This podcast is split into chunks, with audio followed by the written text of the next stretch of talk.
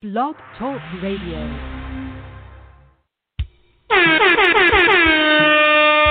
It is now time for your weekly football party. Live from the IMLD home studios. In its eighth season, this is In Much Less Detail, the podcast, where we cut through the noise and give you your NFL breakdown in much less detail. With your host, Jay and Dre.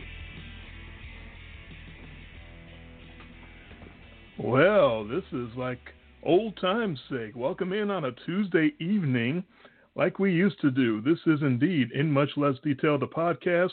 We are here with you and for you live on a Tuesday, November the 24th, 2020. Happy early Thanksgiving to everybody before we get there a couple of days from now. I'm Dre, he's Jay, and we sucked last week. There's no getting around it. It's just come right out and say it. We once again lost both of our locks. We went underwater in the picks overall, five and nine for each of us. We split the games that we differed on, and we royally messed up the games that we agreed on. Uh, just an ugly week all around. A lot of performances that we definitely did not see coming, did not anticipate. And Jay, uh, I don't know what, what we're going to do about these picks, man. We we need an intervention of some sort. We need to uh, break out a special lock coin or uh, uh, flipping marbles for I, I don't I don't know what else to do. I'm I'm just I'm at a complete loss. Well, we're both still sitting around 500, so that's a positive. Um, but yeah, that was that was definitely the uh, the N- NFC East of weeks picking games. Yeah, it, it was it stunk. Just it was just not good picks. Uh, no, no, and we just yeah we somehow differ on eight um, after you end up getting a contingency. Thank God. Um, to to give me the edge um, in that Carolina Detroit game, uh, rolling rolling with the Lions uh, on a contingency pick to allow me to basically go four and four for the week and you know start off the week on Thursday night and need that I needed every single win just to just to keep you one game behind me for the season. Ugh. Yeah, it's uh, it was not good. Five and nine for both of us. So on the season, the numbers are seventy-seven and eighty for me, and seventy-eight and seventy-nine for you. We were both bobbing barely over water, over five hundred uh, last week, and now we're both barely underneath. But a lot of a lot of weeks left, a lot of games, a lot of paper, uh, a lot of time to turn it around. But uh, man, it's just one of those weeks where you just kind of look at all the results come in and it's like that's a loss that's a loss that did i win that no that's another loss that's ooh that's that's an ugly loss um yeah uh, i don't even know where to begin off of all these losses Let, us uh, i guess we can get the one good win out of the way the one game that we both picked correctly and that will be the brown fever so let's just get the good Ugh. feelings out get the good vibes out right away go brown fever yay baker mayfield is that is that yay brown fever, or is that you're just done with Carson Wentz? Oh, I've been done with with the, with the Eagles. I declared them Brady Quinn done last show, and then they didn't show me any reason to yeah. regret that decision. So, so we now have the Eagles sitting atop the NFC East, although every team in that division has three wins. I'm not even talking about the the NFC East. I don't care yeah. what happens in that division. You know, I know you agree with this, so I'm not saying anything that that's going to shock you. There is no way in hell these sports shows would be giving all this press and, and, attention to how awful the NFC East is and talking about the actual race going on in the teams if this was out in the West. You know, this is the oh, AFC no, because we have that. We've had that before. Yeah, we, where, where we you had, had the, the you had the Rams and the Seahawks that year uh, battling yeah. out to to see who could win seven games and and win that division. and the, not nearly the press and the coverage that this is getting because no. it's the NFC East, and it's all about the the East right. bias coverage. This is this is what they talk about when they talk about East Coast bias and whatnot. The, this division is getting so much press, and it's awful. there's no reason to talk about the NFC East except it's the NFC East. So yeah, yeah, I I don't care about the race or the where the where it's breaking down. Yeah, it's it's kind of fascinating in that you know person getting smashed by an 18 wheeler kind of way that you're gawking at something Yeah. that's oh my god that's that's horrible, but I can't look away. It's it's fascinating. It's horrible and fascinating. I understand that, but I'm making myself. I guess I'm making myself look away on purpose because I know that there's no value in continuing to look. No matter who comes out of that division as a division champion and hosts a playoff game, they're getting smashed in the first round. They're just it's it's going to happen because they're they're not even beast mode good. They're not even that Seahawks team uh, that was such big underdogs to to New Orleans. They're not even that good. I know we brought up that team uh, before on the show many times, but they're not even that. There's no team in that division that even matches them. So it, there's there's nothing to look at. They're all awful. Yeah, and, basically six games left to play, and one of the one of these teams needs to go five and one to finish 500. There's zero chance of any of those teams going Right. five and one. So my prediction a few weeks ago that we're going to have a six-win division winner uh, might happen. Yeah, it, it, it very well might, and it would be disgusting and, and awful. And I, I again, I understand why some people want to watch it and pay attention to it and give it oxygen because it's fascinating, but Right. it, it's valueless. That, that's that's what I'm trying to say. There's no value in the NFC East race. That that doesn't add to your life in any way. No, no, it, it is. It's just watching the train wreck, and that's all Yeah. it is. All it's it knowing that we're going to have the winner of that division probably finish worse than the top three or four teams that don't even make the playoffs. Right. It's going to knock some very deserving team uh, out of the playoff race that should be there instead of them because none of those four teams deserves to be a, uh, deserve to be a playoff team.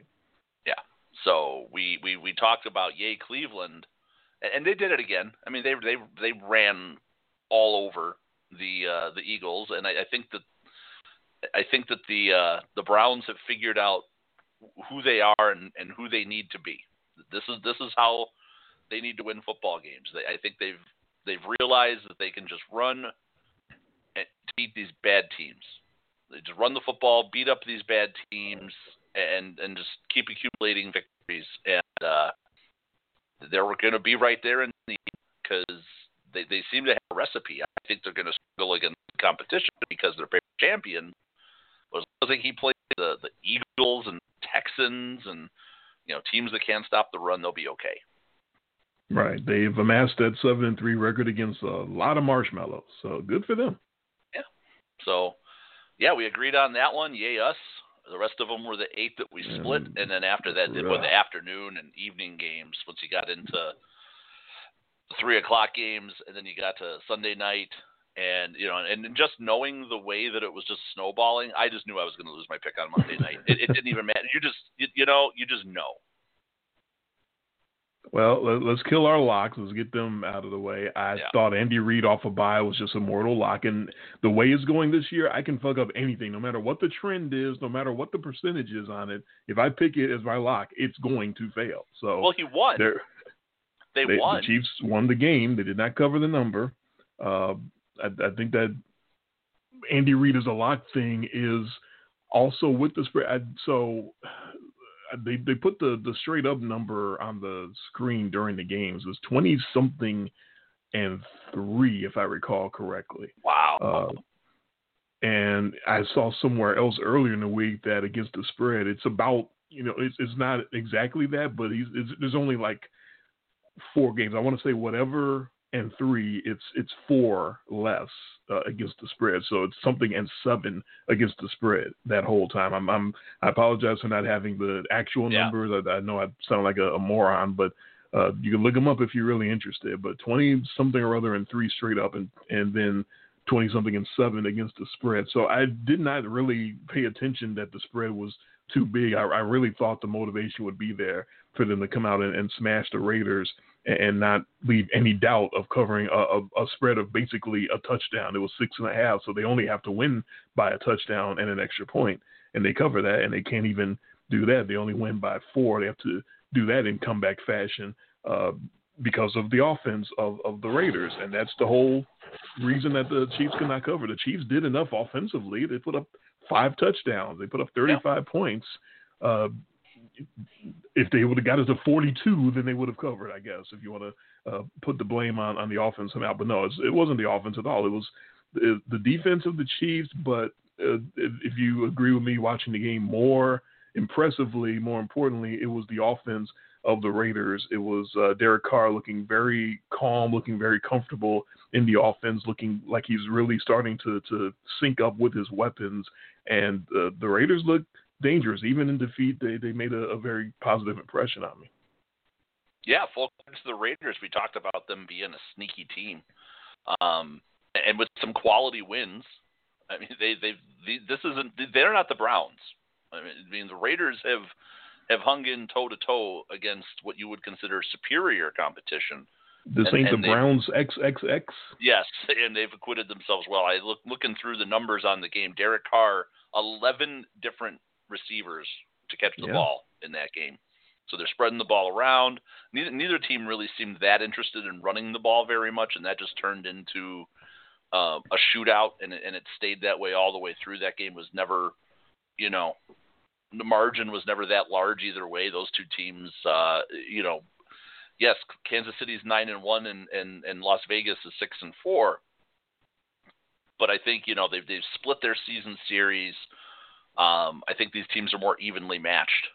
Um, and, and the Raiders covered twice, both that. Both and the times. Raiders cover twice, and and and, the, and they're even more evenly matched, I think, than even the numbers indicate. So you know, good good good job to the Raiders. Uh, we both were on the wrong side of that one, so we we we, we went with the we went the high powered offense and Patrick Mahomes and Andy Reid coming off the bye, and, and you know, and, and and if we were just picking the game straight up, we we'd look great. Right. the high-powered offense was matched by the Raiders having a high-powered offense of their own. I I did not see that coming. The, the Raiders put up put 40 on the Chiefs in Arrowhead, and they yeah. put 31 more on them here uh, at home. Uh, and had man. more opportunities. Right. Left left points on the field. Um, yeah. I you know I've always kind of been a bit of a fan of Nelson Agholor, but man, he's he, he's rarely looked this good. Uh, and, because Carson Cars, Wentz was throwing him the football. but but Carson Wentz was MVP Carson Wentz back then, so it wasn't. You know, uh, he was looking good back then. This is back when we thought Carson Wentz was good. A long time ago. maybe maybe I, I, I, thought he was good. I've never been a huge Wentz guy. Okay, well, fair enough. Uh, I I thought he was really I, he really impressed me uh, when he was uh, MVP level Wentz back oh so many years ago. Um, I, I, thought he was okay. He's he's showing me something. He's really uh, he's he's got that moxie. He's got that leadership. He's uh, does whatever it takes. Uses his legs. You know, smart player. Uses his brain when he's throwing. Doesn't throw into traffic. Doesn't make bad decisions. All of that has gone completely down the crapper. I don't yeah, know exactly I, I don't know why. How a guy I don't know how a guy goes from that to, to where he is right now, and, and has that big of a regression. It, it, it happens. We've the the one I don't know uh, what oh, so maybe I'll ask you and, and won't taint the pool uh, before I bring up my guy. But uh, can you think of somebody? What's the first guy that flashes flashes in your mind uh, when you think of quarterback that showed like they really were were good, like they really arrived, and then just turned to shit? Not with not because of injuries. Right. You know, because you think of like RG three. You know, yeah. but that was just his his body broke down on him. You right. know. So somebody who shows up on the scene looks great, completely in the tank. After looking, you know, and then and then obviously, I'm sure, you know, because of the early showing, was probably afforded jobs for a, a long time, uh, longer than they needed to. uh, an opportunity. Is this somebody still in the league right now that you're thinking of? Oh, if you're trying to read my mind, no, I'm I'm pulling somebody a, a little out of the past. That no, he hasn't played in a while. Oh, so somebody who who showed up, did really well, and then was like crap uh, Daunte Culpepper. no, um, who, who he wasn't very good after after that initial run with Minnesota, and then you think of him Yeah, with like he- the Raiders and he got a contract with the Dolphins, if I the recall. Dolphins. Yeah, and he was. yeah, did not show up well. Um, no, that that's that's a decent one. Um, this guy I'm thinking of only be maybe well not only but maybe because he was one of your faves, so maybe that's a big clue. Oh, no. that- when he when he did pop, you were like a fan, and um, so the timeline of this guy. Uh, Josh Freeman? think.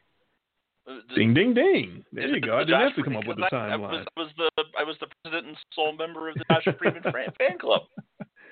and he had a, a few years. He had a couple years in Tampa Bay where he looked like, oh shit, this, this Yeah. guy's got something. I don't know if He's he ever- really good.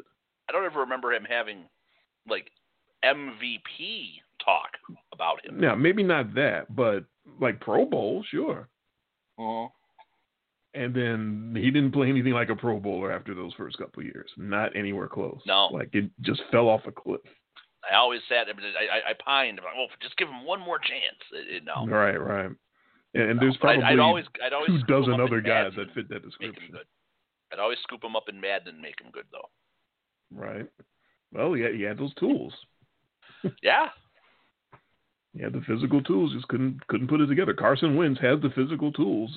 He's just not. Maybe he doesn't have the physical tools anymore. Maybe you know he, he did get uh, his knee blown out, and uh, Yeah. maybe he's still coming back from that. I, I'm I'm sort of making excuses for him now, but anyway, we uh, we, we almost got off of uh, non sequitur because we were talking about the Chiefs and the Raiders, and then uh, Yeah. somehow transitioned to Carson Wentz. I'm not. I don't even know how I did that. Well, if we Um, talk of the other lock of the week, which would have been my locking Yeah. of Tampa Bay, um, oof. so so now I have concerns about Tampa Bay and Tommy playing not only against a high-powered offense and not being able to keep up in a shootout. Uh, I'm starting to wonder about that offense against a top-tier defense because Right. th- those uh, plays that they were running, and it was exactly, you know, it, it wasn't Tommy throwing it deep.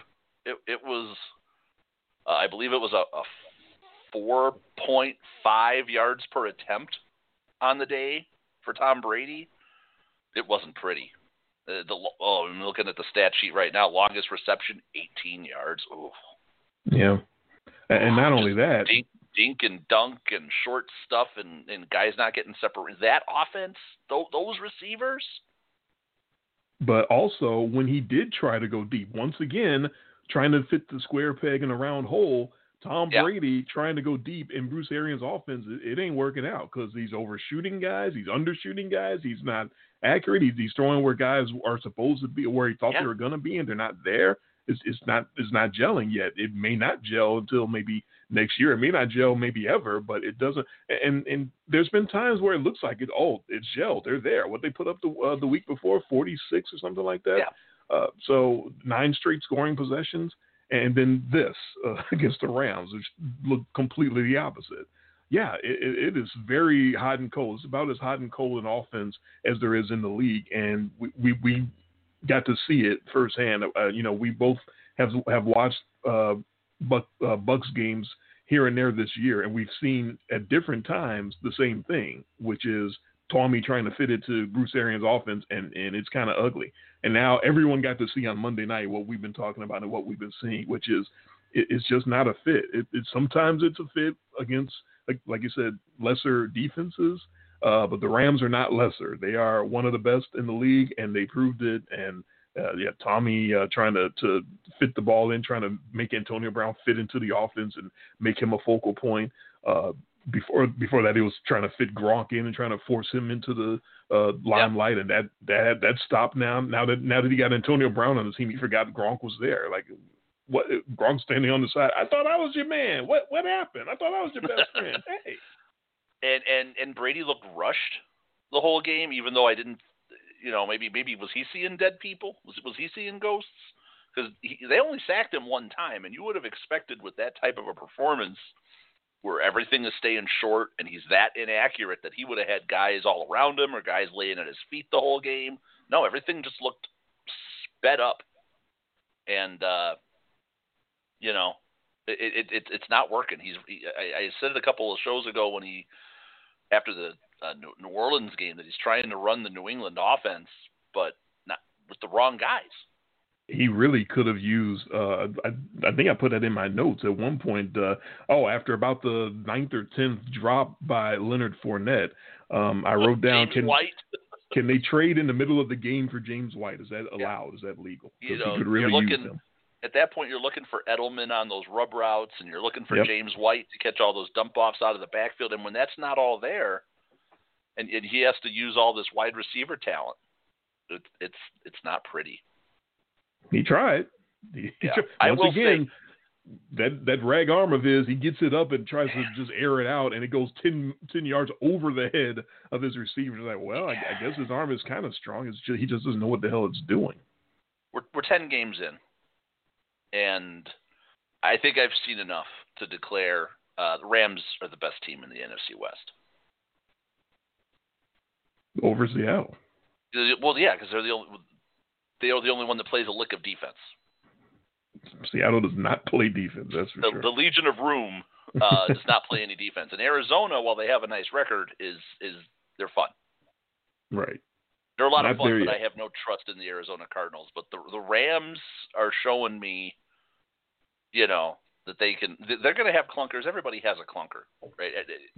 Everybody has that off day. But that's a couple of times now, multiple times in prime time now. They've held up and they've looked good. And now here they go on the road, and and that was a nice effort.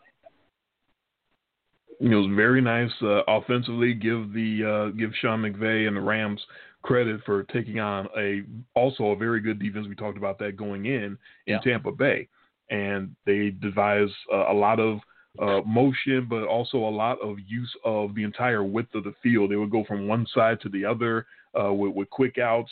Cooper Kupp just could not be defended. Uh, no matter which side that he went on, he he found himself open. No matter which out route he was running, he was he was getting open. And Yeah. Robert Woods, same thing, just work in the middle of the field. Um, it, and it, it was impressive the way they were able to put together the the type of offense that uh, really took advantage of Tampa Bay, who wants to to get after you and wants to, to sort of cover everywhere. They've got such athletic linebackers that can that seem like they can be in, in two places at once, and it's really hard to to beat a team like that. It's got such uh, athleticism. Uh, but the Rams managed to do it. You you got to spread them out. You got to use every inch of that field. You got to use the width, the complete width of it, and, and that's exactly what they did. Um, you know, it's really difficult when you, when you talk about you, you, no one can run on on the Tampa Bay Buccaneers, right? And the Rams uh, also could not run on the Tampa Bay Buccaneers, but the difference was they didn't try. They didn't want to try to run on that because they know they knew better. So they just said, Right. okay, fuck it, we're, we're not even going to try. We're just going to keep throwing and keep throwing. And I forget how many uh, uh, attempts Goff wound up with at the end of the night. But look, you do what you got Uh, to do to get the job done. 51. 51 pass attempts. You, look, that's how you you're going to beat the Bucks. You're not going to beat it by trying to be balanced and run the ball because you can't run on Tampa, and they knew that. And so kudos to the Rams for figuring out how to win a game like that because they knew running wasn't going to do it. Yeah, and a lot of uh, a lot of planned rollouts, which is gonna, Mm-hmm. whi- which really will wear out that pass rush because Yeah, now of- they're, now they're not just trying to run. Yeah, now they're not just trying to run to seven to a spot seven yards deep or ten yards deep, looking for the guy. Now the guy's on the move, um, and, and Jared Goff was very accurate on the rollouts. So, I what can I say? I, I, I locked up the wrong team. Yeah, road Goff was was not Again. a thing. He he got it done. Yeah, Uh, so the uh, the the Steelers get it done as we uh, well as, as as as I think everyone figured they they would against the uh, against the Jacksonville Jaguars. You thought the Jags would would give them a bit more of a battle, but uh, the Steelers kind of put them down uh, with ease. So to to hone in on that and, and talk about what's coming up uh, on Thanksgiving night, we welcome in Bryce Bryson Brooklyn. You said you'd show up on Tuesday, and here you are.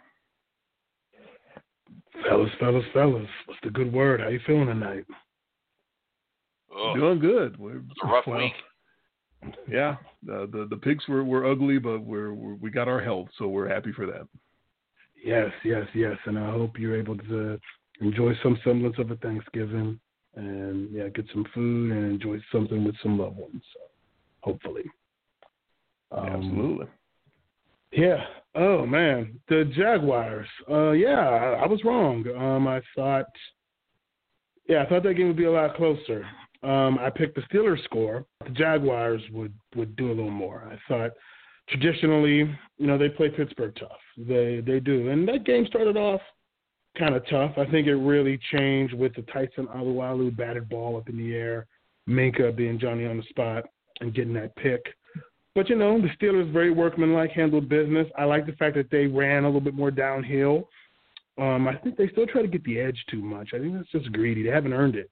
You got to get downhill first and pound between the tackles before you can get the edge. But I liked it. You know what? What four points? No, over five yards a carry. So that's good. They got to start getting that run game together. Um, but overall, you know, uh, a good a good win, and now it is on to these Baltimoreonic super spreaders. if the game even gets played, it's so much uh, going on in that Ravens locker room, and, and so many guys getting deactivated. Uh, you know, it's two nights before, and there's still a lot of time for more positive tests to come up. So I would not be the least bit surprised if, if that game actually doesn't wind up getting played. Yeah, I wouldn't. Do you feel that the game may get if it does get postponed, that they just postpone it to like a Saturday at one or four or four twenty-five. Right, that would be my. Uh, I don't have any uh, information on what they would plan to do, but that would be my guess. Is they will try to get it in this week, if at all possible, uh, on Saturday or Sunday, uh, because they don't want to. There's no there's no more byes that you can push this off to, so it would have to if if they do play it it would have to be a, a, like a week 18 situation. I think they're trying to avoid that at all cost. Um, so that's why I think they actually will try to get this in Thursday, even with half the, the Ravens roster being deactivated, which is what is is looking like. I, I really, I, you know, I hate to ride the fence, but I can see either way. I'm I'm sort of 50-50 on whether they're going to play it or not. They probably shouldn't because of this outbreak. But at the same time, I know how much they, they want that number from NBC. They they want that rating, and, and I know that they want to have this game played this week uh, because they don't want to push this off and, and try to put it uh, on the back burner, and they don't want to cancel it completely. They don't want the uh, you know one of the Steelers Ravens matchups. It's going to be a big number no matter where they play it. So they don't want to make it where they just say uh, it's canceled and we're not going to make it up. We'll just go by winning percentage. They'll do that to like a Jets game or a, Bengals game or something, but they're, not going to do it with this game. Yeah, I, I could see if they end up postponing the game. They they still have three more days. They could get this game in on Sunday. Hell, they could even get this game in on Monday if they mm-hmm. had to. So I I, mean I, I think they're going to be, you know, too many more players come down with the goop and uh, they probably move this off a Thursday, but I very easily could see them moving this game into Sunday and possibly even Monday, which is a shame because that's the only like actual NFL game on Thursday because the other yeah, two the games other two, are uh, a disaster. Um, and so that was the one I was looking forward to. It'd be sad if if we end up with uh, the other two games on the schedule because they're they're not good. No. Yeah, those other two games aren't even worth watching. Um, the Lions, they should come off of Thanksgiving. I just feel they haven't. They've they've they've they've wet the bed so many times in so many seasons that they should stop. They shouldn't get the right to play on Thanksgiving. Um, they should put some other teams on there, like I don't know, the Rams or just or just some other teams that that have been more successful and have earned it. Um, yeah, I think to tomorrow we'll know if no pos- if no more positive tests come on on Wednesday. I'm going to be really confident that they're going to just go ahead and play that game. Um, the Ravens are obviously at a disadvantage, but you know what? Last year, with all their injuries and Ben, Pittsburgh was at a disadvantage. Now, I'm not comparing that to the pandemic, but I am saying that we had a lot of injuries and guys that couldn't play, and hey, they took advantage of it and won. Kudos to them. This is just the what we have to live through and what we have to do if we're going to play football. It could happen to any team. Heck, it could happen to Pittsburgh. So you hope it doesn't, and I hope everyone gets a speedy recovery. but you know Pittsburgh will be, I'm sure, preparing as if hey, this they're facing a full Ravens team and they're going to give them all the attention that they deserve because it's Ravens week. And you were already on record from the past show as saying that no matter what, the Steelers are going to get at them and, and get that sweep. And I'm sure you feel even more confident knowing that even if they do play the game, they won't have J.K. Dobbins and they won't have Mark Ingram and they won't have Pernell McPhee, et cetera, et cetera. I didn't know they weren't going to have Pernell McPhee. Yep, that just came down. He's he's out too. Oh, hey, listen. I throw records out the window, you know. It's Steelers, Ravens. They're gonna play. They're gonna fight like their season's on the line because it is. So we can expect a very spirited game. A team that's gonna come out and play like that, nothing to lose. They're gonna be well coached, as much as I hate to say that from Harbaugh. Um, yeah, but nonetheless, you know, I just feel Pittsburgh. I had them, you know, like you said, I picked them beforehand. I'm sticking with it, and and we're getting the brooms out. I think, aside from the fact of a big game, Baltimore's come in here two years in a row and beat us at our home place. I, I, I know the rivalry that sticks in those guys' minds, and Coach Tom will be reminding them that they, these guys have owned us two years in a row here at our place. This is the biggest rivalry game in the of, of, of the year. We got places that we want to go. We want to make a statement, and yeah, I think I think Pittsburgh comes out. They do that. Um, I expect a very workmanlike game. I expect a, I still expect a close game, but in the end, I think Pittsburgh pulls it out. Um, I'm going to go 24 to 20. Ooh, a lot closer than I thought you would would have it. Yeah, it's uh, yeah, it's, coming it's, in it's under Steelers, the number. Ravens. No matter what happens, Dre is just always close. Okay. Uh, well, you're definitely right that the Ravens need to, to come out with everything they got because if they don't, they're looking at six and five and uh, out of the playoffs possibly. So they're they're definitely they're on the outside. They're on the outside looking in, even now. Right. That loss to Yeah, Tennessee, uh, that losing to Tennessee isn't going to help them any. Um, can't you can't keep piling up these L's uh, with all these uh, you know six and seven win teams floating around out there, uh, and you know Baltimore. Uh, I think they're playing for their season Thursday night. Yep. I, that I agree with. do you, so who do you two have?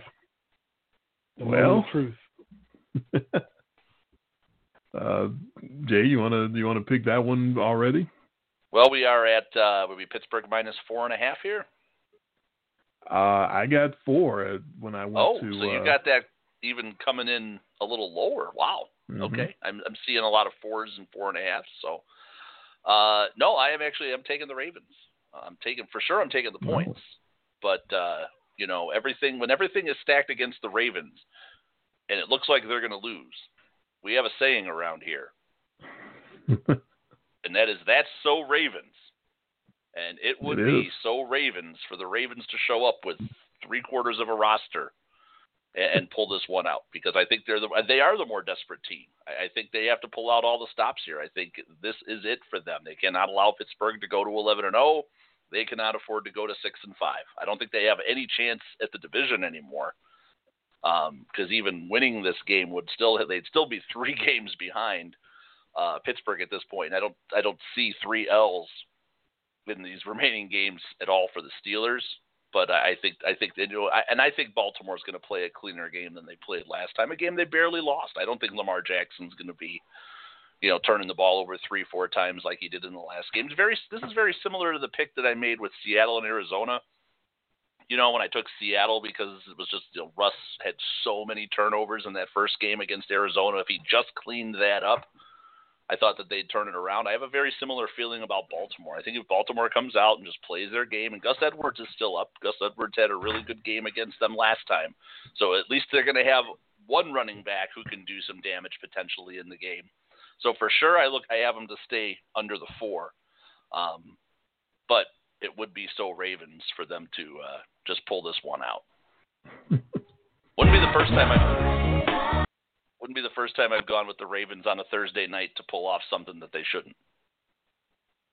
Um, yeah, But like the Ray No. Rice game. I remember it well. Sitting in a restaurant with a And with another what- what about Steelers you? fan.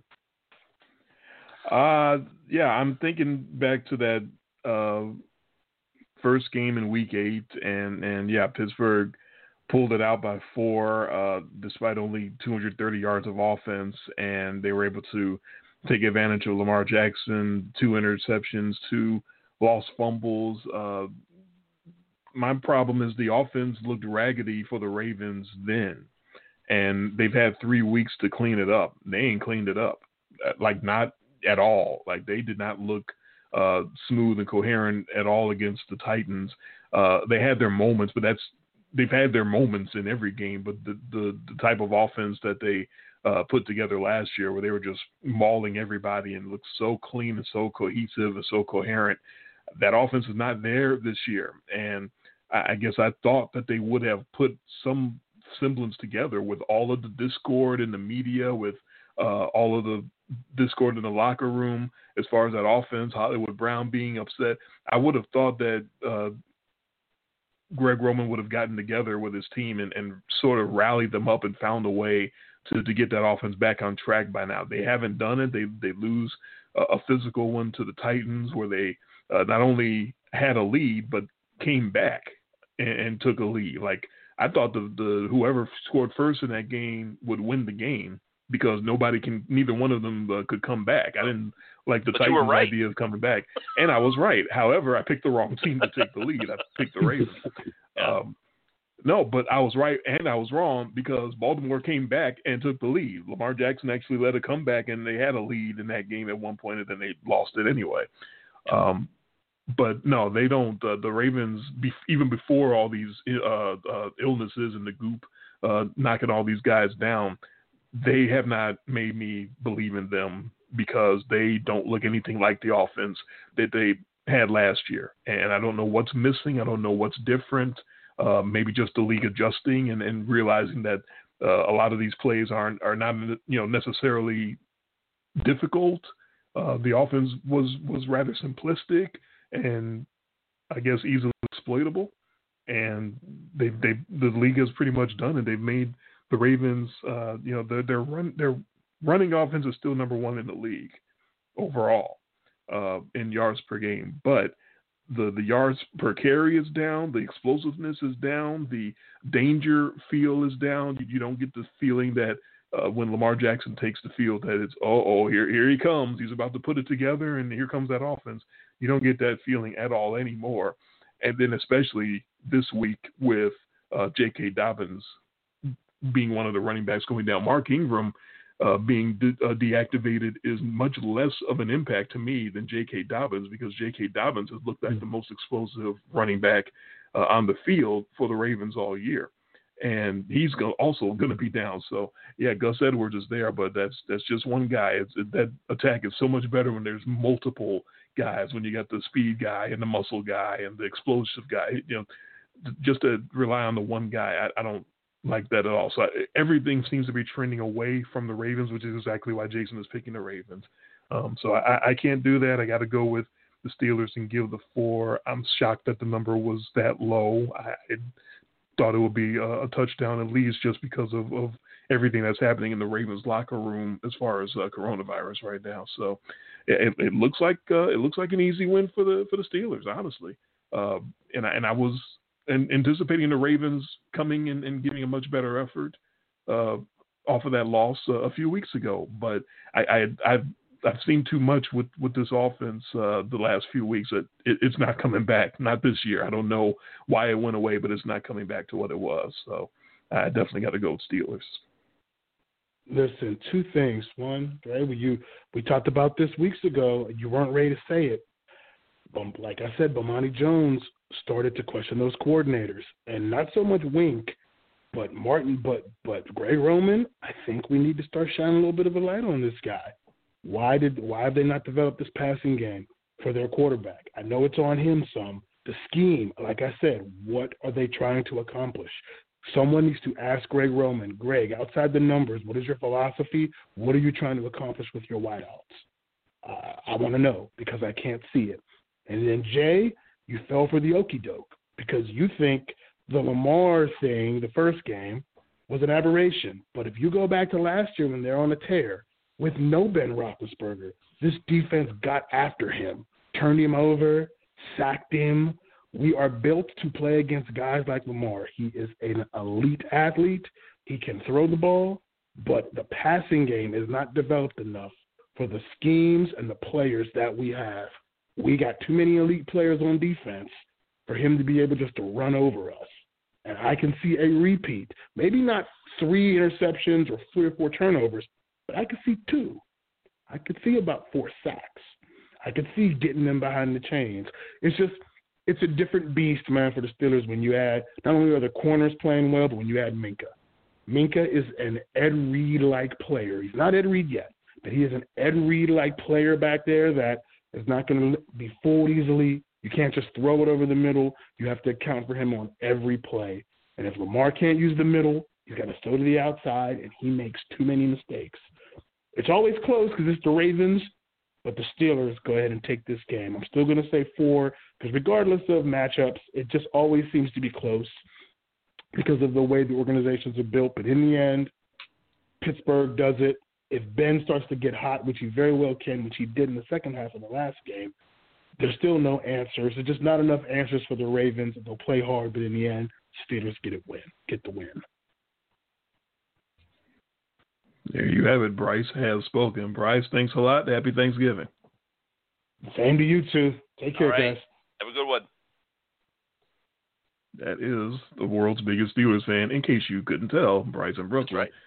And he's picking the Steelers on Thanksgiving. What a shock. Uh, uh, so, yes. yeah, we yes. People, people who listen to this show know I, I love to make the pick against all reason and all logic. I, I are, were you stunned at that spread? I was shocked, only because of uh, you know opening up your whatever football news and seeing three, four, five Ravens players are already Yeah. declared inactive with the goop, and there's no there's no telling how many more before uh, Thursday's game, and there's no telling if they're even going to play the game. And with all of that, Pittsburgh is a four point four, ten and zero, and you're only a four point.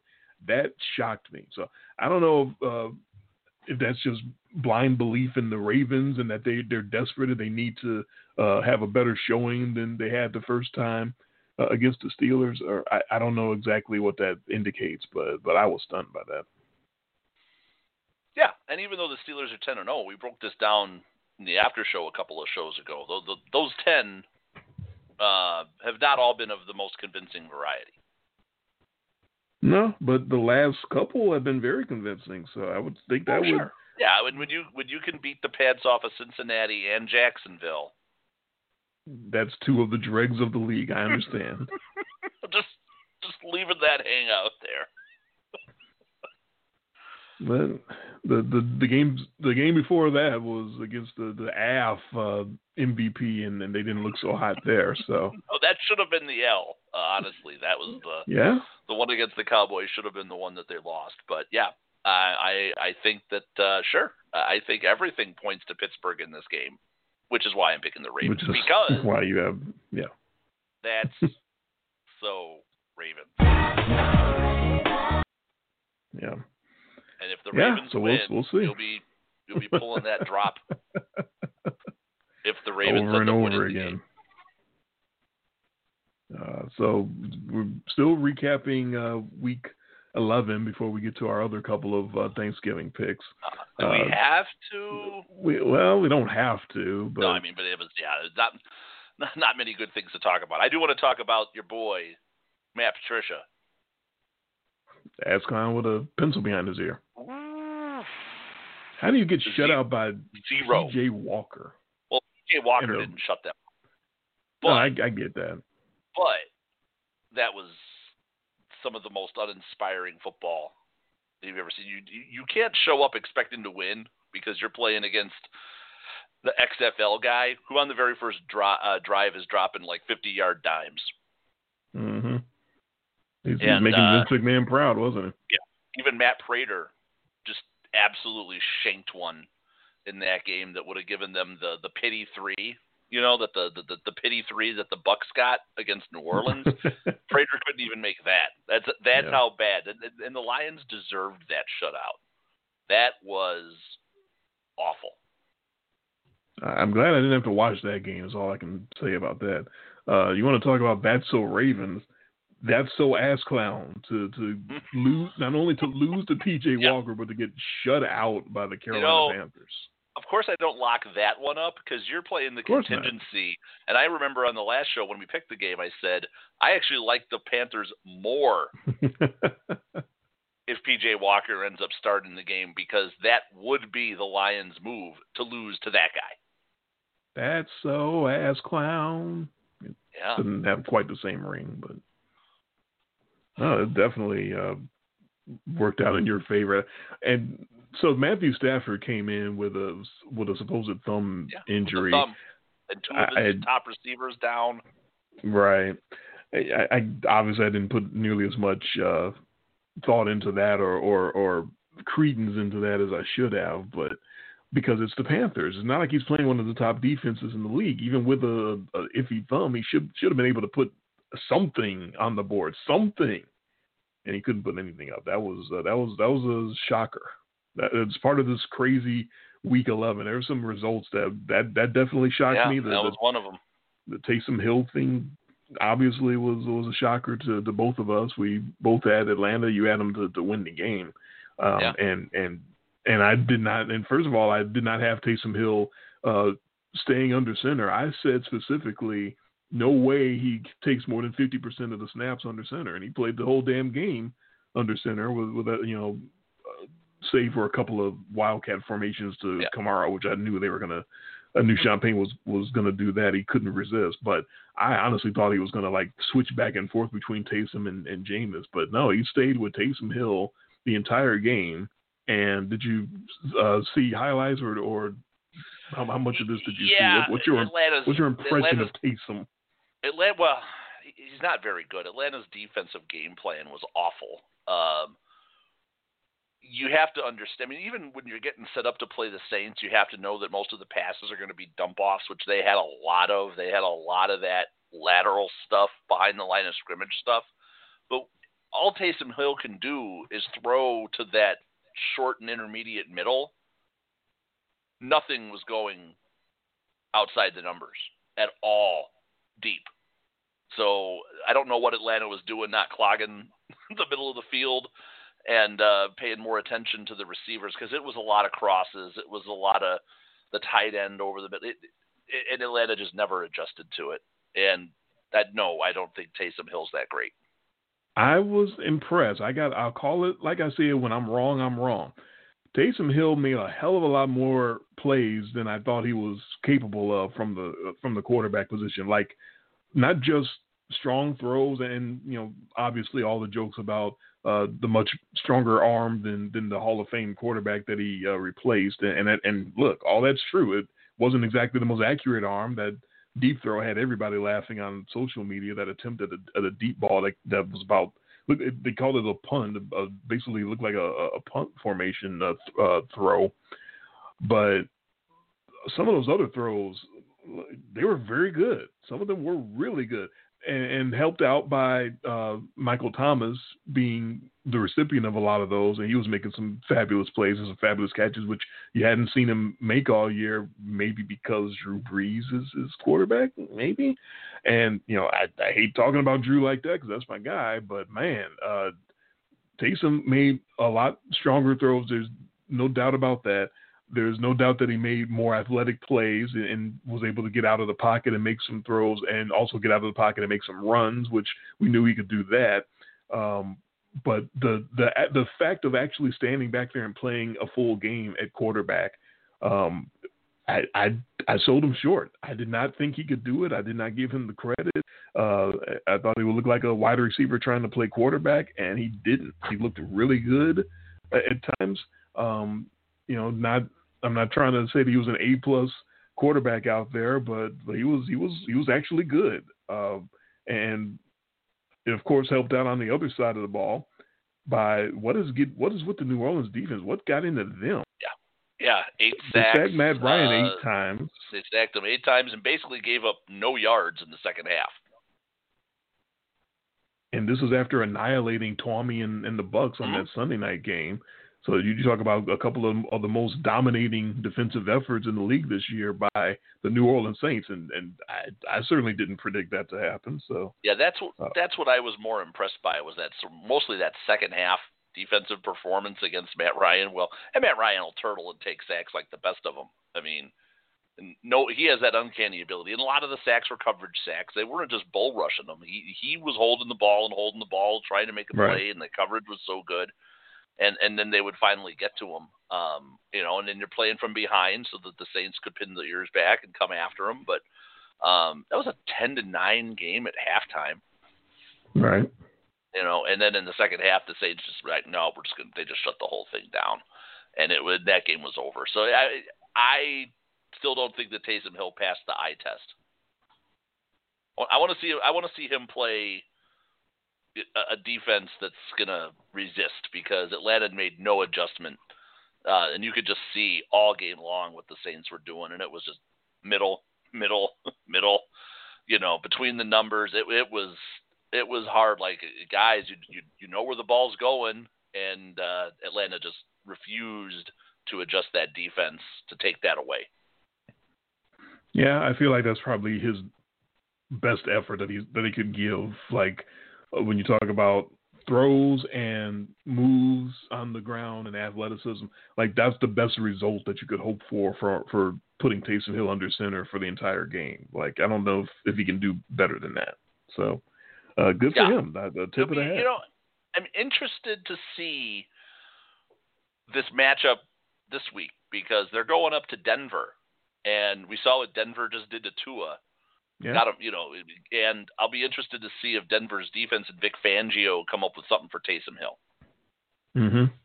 Because I think this is a, I think they will not. We're not going to talk about that game till Saturday night, but that's a sneakier game uh, for the Saints. I think than than a lot of people are going to give credit.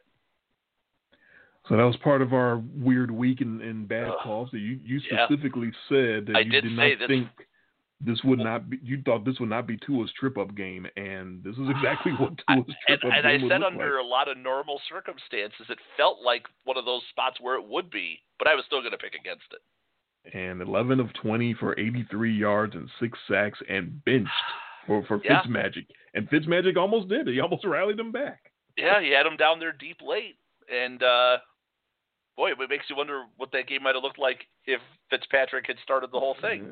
Yeah, but we can't do that because all the Fitz, all the Tua talk and all the the love for Tua the last few weeks and those big wins that Yeah, they've had. and I'm assuming you, you don't go back to Fitzpatrick at this point. No, so I'm no, assuming no. that that was a let's just go to the bullpen and see if we can get the get the veteran in to close this thing out or give us a chance to win.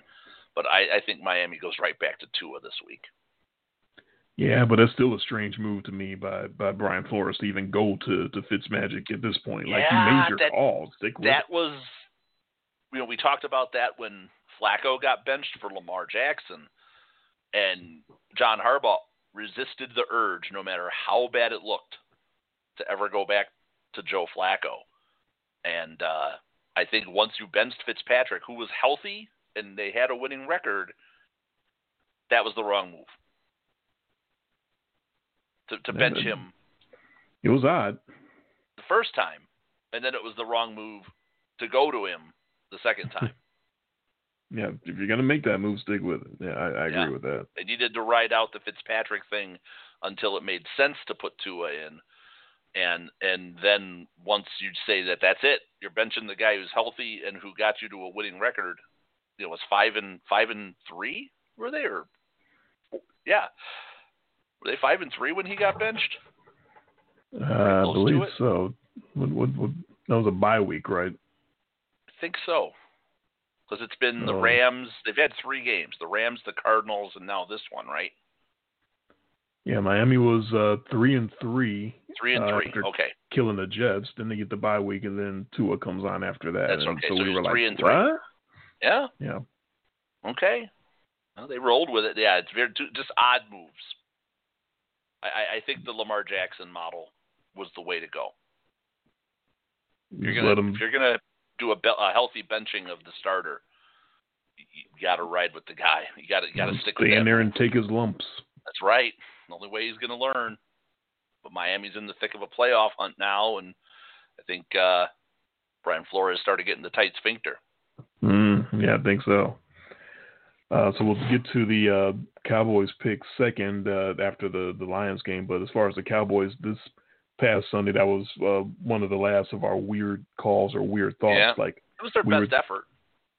it was, but we were thinking if they get trounced by the Vikings here, that they might start to sort of mail it in, and that's definitely not a mail-in team. They, that was a great effort by by Red Yeah. Rifle and Zeke and uh, CeeDee Lamb with a sick touchdown catch. Uh, you know, Dallas's defense obviously wasn't any great shakes, and they still kept in there and came back and, and got the victory. So.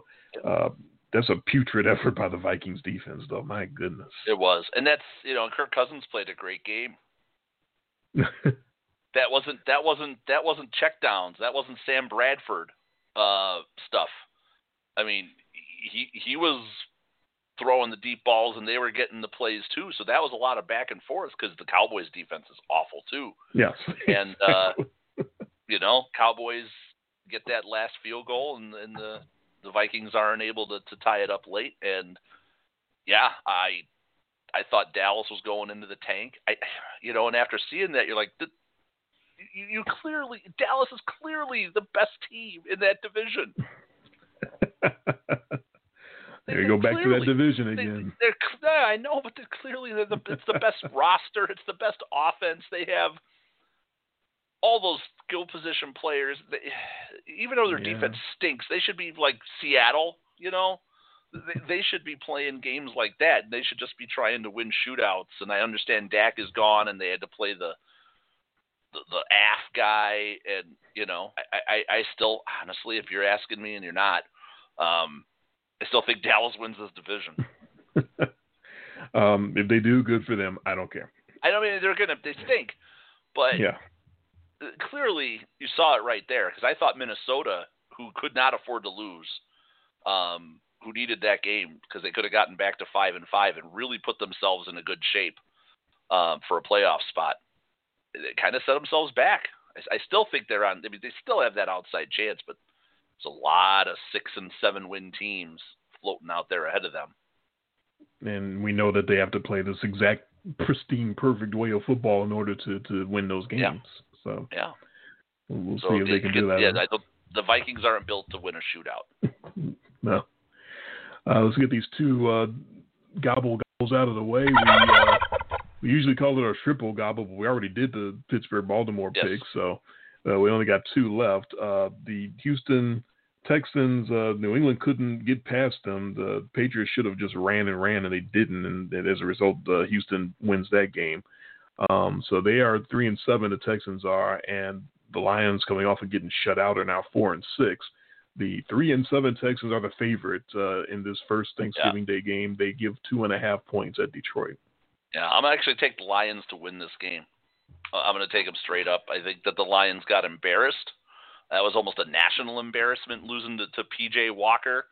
Um, and I think that you know this is sort of like the Thanksgiving Day game. I think is sort of the Super Bowl for the Detroit Lions because they stink every year. This is they're on national TV.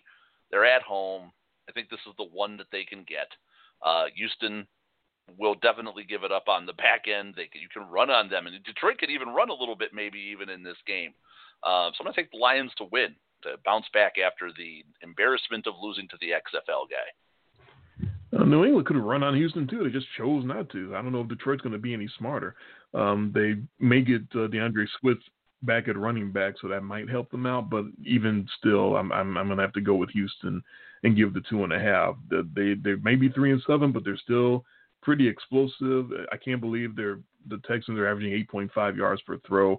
Uh, the, the Deshaun Watson is doing some great work despite Yep. uh, the season that they're having. So I'll, I'll go with Houston in that one.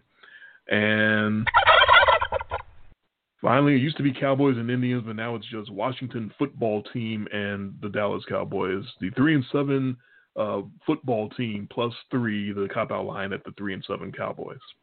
I'm going to take the Cowboys. It's still the most talented roster in that division, and I think they've kind of got the stink uh, out of the you know going down 21 to nothing in every game out of their system now. So I'm going to go ahead and take Dallas here. Uh, we are going to have some interesting looks at uh, Thanksgiving Day. You I'm are going now opposite tuned on you, into all of them. Whoa, King. that was the wrong drop. Uh, I'm going with the uh, Washington Potato Skins. Uh, I'm Wow. kind of impressed with, with Alex Smith and the comeback effort, comeback player of the year, and, and I'm also uh, remembering the 25 to three drubbing that Washington put on Dallas in Week Seven. Uh, 208 yards rushing in that game for Washington, and and they probably will have a, a similar effort down in Big D, and they got six sacks on uh, all the various quarterbacks that Dallas was throwing out there, Ben DiNucci and Andy Dalton and whoever else they could scrounge up. So uh, I know Andy Dalton looked pretty impressive against uh, the Vikings, but uh, the Redskins, uh oh, take a drink.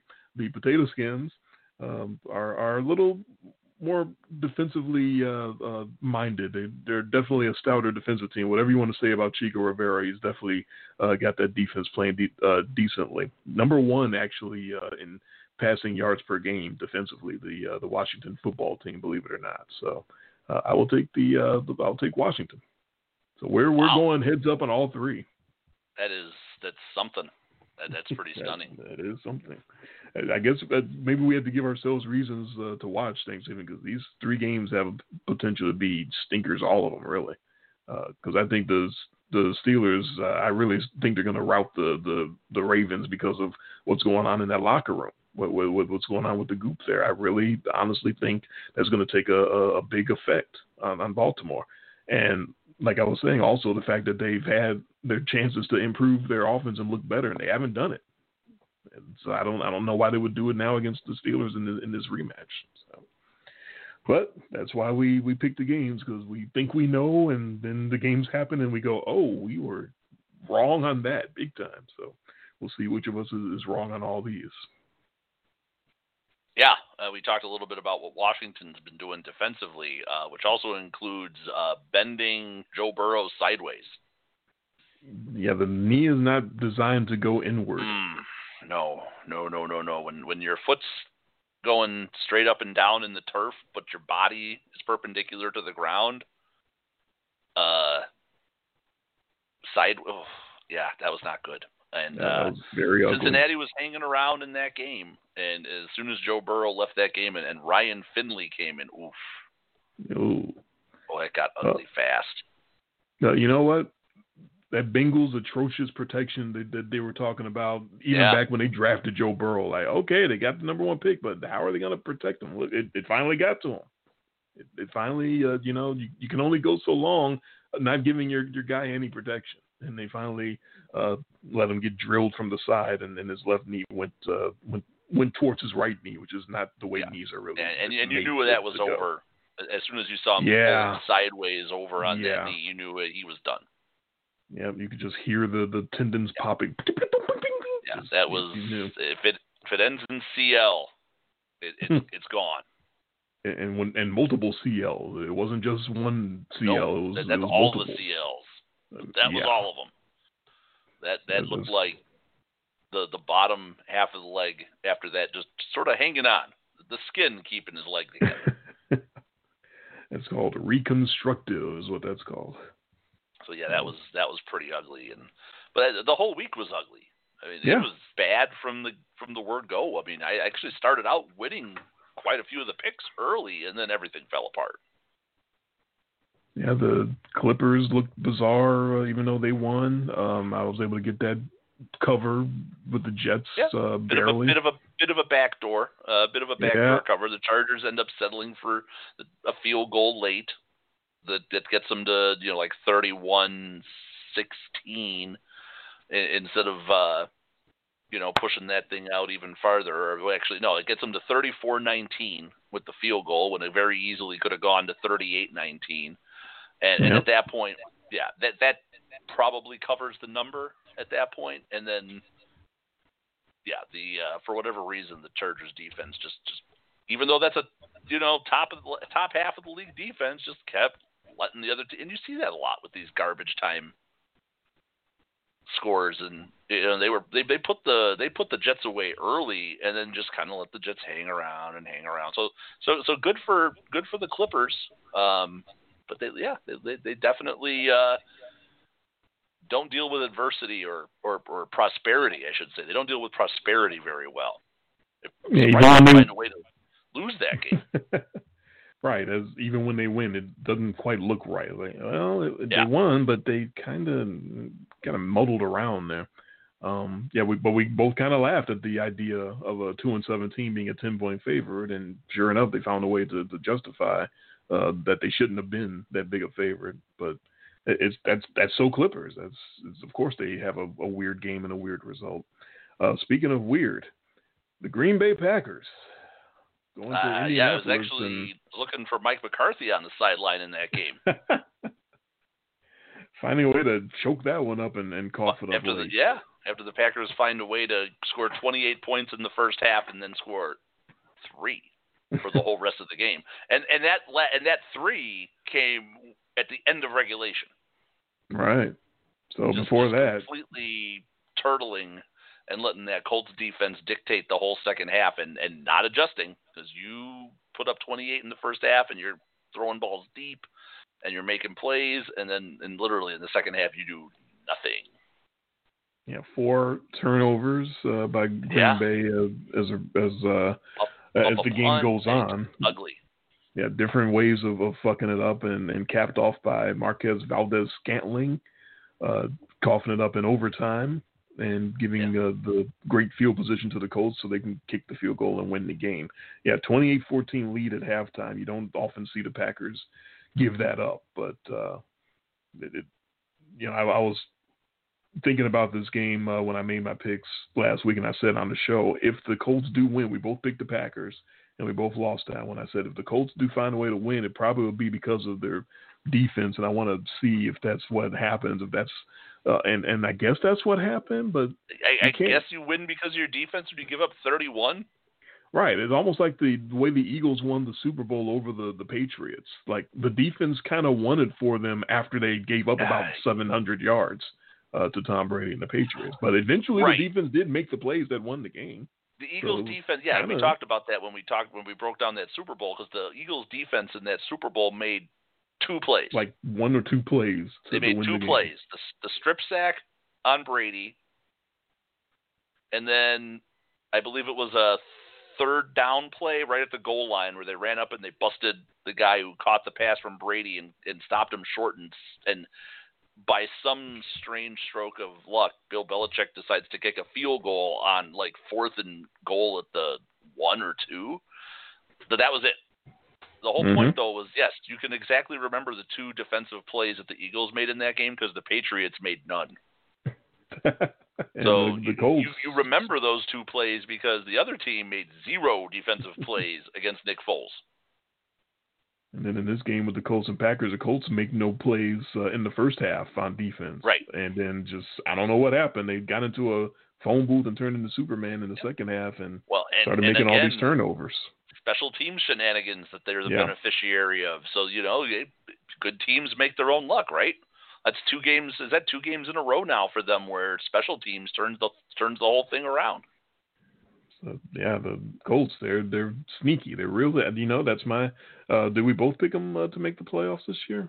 Uh, I did, And then I had them out, but and I, you had them out, my but you had them as the first 17. team out. So I, we both had them in, um, sort of because of that third team. You ended up having them Right. because you specifically said that they're your first team out, but that's when we were still thinking there were two wild card teams. Hmm So I had them in up front, and you had them in by extension. And they're right there. But- them and Tennessee are tied tied atop that division right now. and they're going to get it on Sunday, so that'll be uh, a lot of fun. Um, but the Colts are doing it in, in a completely different way than I thought. I thought it would be uh, sort of a Philip Rivers revival, getting in the indoors on the turf, and, and T.Y. Hilton and, and doing a lot of throwing. And they're you know, he's he's doing some throwing, but that's definitely not the strength of the Colts. Uh, Philip Rivers uh, and his spotty quarterback play, he's almost as uh, up and down as Brady this year. Uh, but the defense is definitely the backbone of, of that team. Oh no, that absolutely. I mean that that's just the fact that they gave up 31 and lost is stunning. I didn't think that they had it in them to score the 34, but Green Bay was gifting them the football in the second half over and over and over. Yeah. so that, that'll do it. When the, when the other team is going to give you the ball in field goal position, just here, take this. I don't want this. Yeah. You take yeah, it. We, we didn't want that two touchdown lead. we, we didn't talk about it at all be, uh, when we were talking about Baltimore and Tennessee. But that is again, that's twice after never blowing a 10 point lead in his career. Mm-hmm. That's twice now this season that the Ravens have been up 10 plus and lost games now. It was against Pittsburgh that they had that 10 point lead, and now here against Tennessee. And Tennessee, who you'd think has zero ability to come back from a big lead, they did it. and, and and Ryan Tannehill looked good, and Derrick Henry just plugged away and plugged away, and and they, you know, he didn't bust off any of the big runs in regulation, but man, he, he made it count in overtime, and and and that AJ Brown play at the no. end to get that, that was that's a monster. That was. I mean, can you have a sunning in in a play? because that was a AJ grown Brown, man. First of all, AJ Brown was twice the size of everybody trying to tackle. yeah but they could they were hitting him, and he just refused to go to the ground. And then you had the guy come up from behind him and help him into the end zone at the end. But he didn't need the help; he was going in. He, he was carrying whoever wanted to get on that train. He was going to carry him into the end zone with him. Man, that was that was a grown man play right there. No, or, uh, for, but for a guy to catch it short, you're thinking on a on a play like that for somebody, you know, and they and, and they catch that pass short, and you're like, oh, what are you guys, what are you doing, you know? And the Ravens and come just, up and and yeah, try to jump on him was, and, and take him down, and he just said no. Yeah, I'm yeah, not, I'm not going down. Individual effort, yeah. and you know, man, I, that was that was impressive.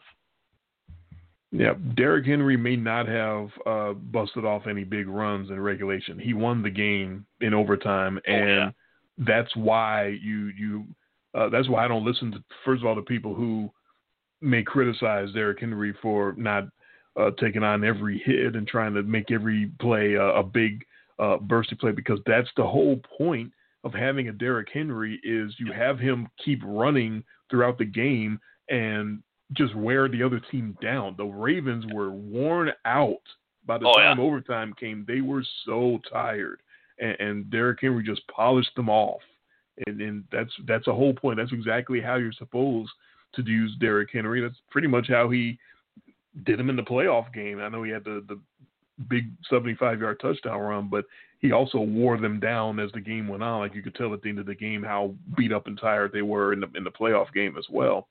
Um, they they the Titans beat the Ravens the same pretty much the same way that they did in the playoff. I was very impressed by that did not think that was going to happen. I thought, like I said, I thought the Ravens were uh, going to take that opportunity to to take some revenge for that playoff game. That was uh, that started off chippy because there's uh, they're scrumming and and, and striking and, and scrapping with each other uh, before the game starts. I was very surprised to sit down and, and at, at noon and turn on the game and, and see them already starting to, to scrap and fight. I'm like, wait a minute, the game hasn't started yet.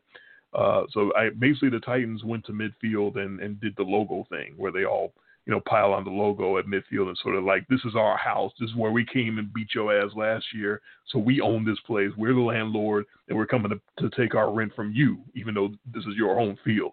And of course the Ravens didn't take well to that, uh, but you can do something about that in the game, and they didn't. They they were down early to, to the Titans. they were again. I was surprised to see that they could even muster a rally back because that's not Lamar Jackson's uh, game. But they did. They did it. They did manage to come back on the Titans and take the lead and and, and go up a couple of possessions. And the Titans just warmed down. They they they, they had the, the the passes. They had the running with with Derrick Henry and they didn't use too much. They were very balanced as well in that game, and it, it, just ground the, the Ravens down. That you could see every shot that they took of the Ravens defense. Uh, by the time they made it to overtime, they're all with their hands on their knees. They're they're trying to catch their breath. They're huffing and puffing. Um, you you could just tell that they were they were beat the hell up by the time overtime came. Even won the toss the Ravens did, but couldn't do anything with it uh, and had to punt away to the Titans, and that was it. So the moment the Titans got the ball in overtime, that it was over because the the Ravens weren't going to stop them. So yeah, and, they, and they Tennessee at that point down. doesn't Tennessee at that point doesn't even need the touchdown. Yeah, they just need the three to win because the Ravens have already had a possession. Um, and, yeah, and then Derrick Henry kind of like runs it into the like sea of bodies, and then just busts that thing outside, and, and Baltimore had nothing. Once, No. once once he broke that back towards the middle, a- and he was off. I mean, the game was over. And the beauty of Tanny uh, in the game was the simplicity of the reads. Like he wasn't trying to reinvent the game. Uh, it wasn't like what, uh, for instance, what the Rams did on Monday night to the Buccaneers with a lot of uh, different formations, different uh, uh, ways of getting to the outside, getting to the boundary, and, and widening the field.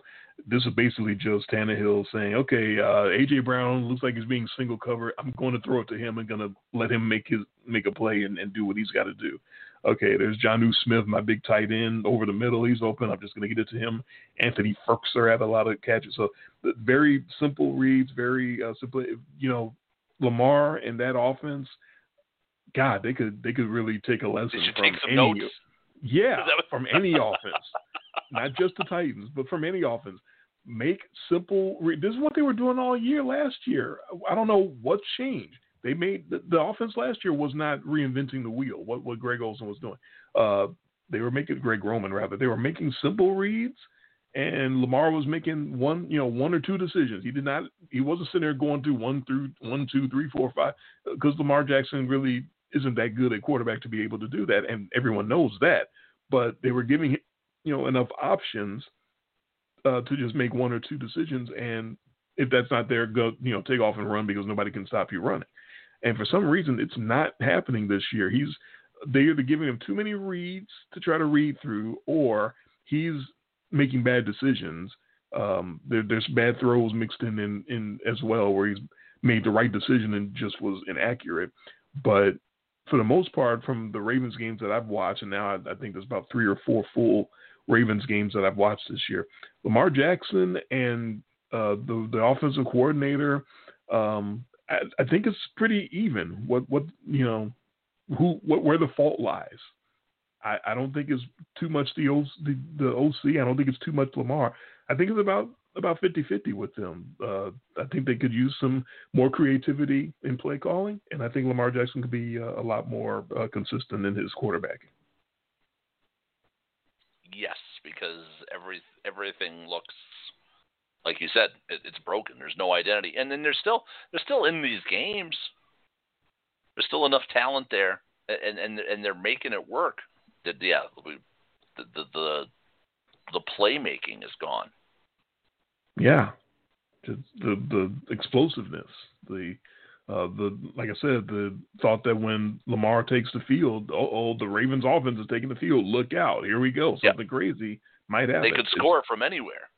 Yeah, Like, you had that not- feeling. Not not not, not, not like year. Kansas City, but where you know Lamar Jackson, they could be backed up at you know their own ten yard line, and he could bust off a run to midfield and then throw a bomb on the next play, and and just There like that, they, they- there's no quick strike ability in this offense anymore.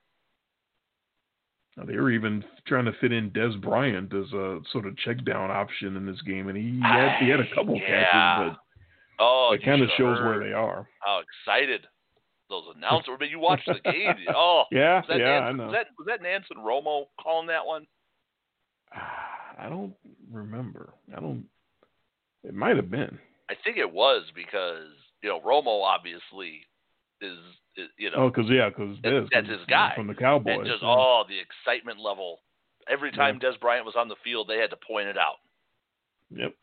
Oh, and Dez is in the slot. Uh, guys, uh, what, what, are you, and, and look, I'm what are you making a big deal about here? Yes, it's, yes, they signed him. Okay, he had four catches for 28 yards. Oh, which made him the second most productive receiver for the Ravens in the game. I, Hollywood fu- I Brown, fucking love Dez Bryant too. no but- catches, no yards, three targets. Yeah.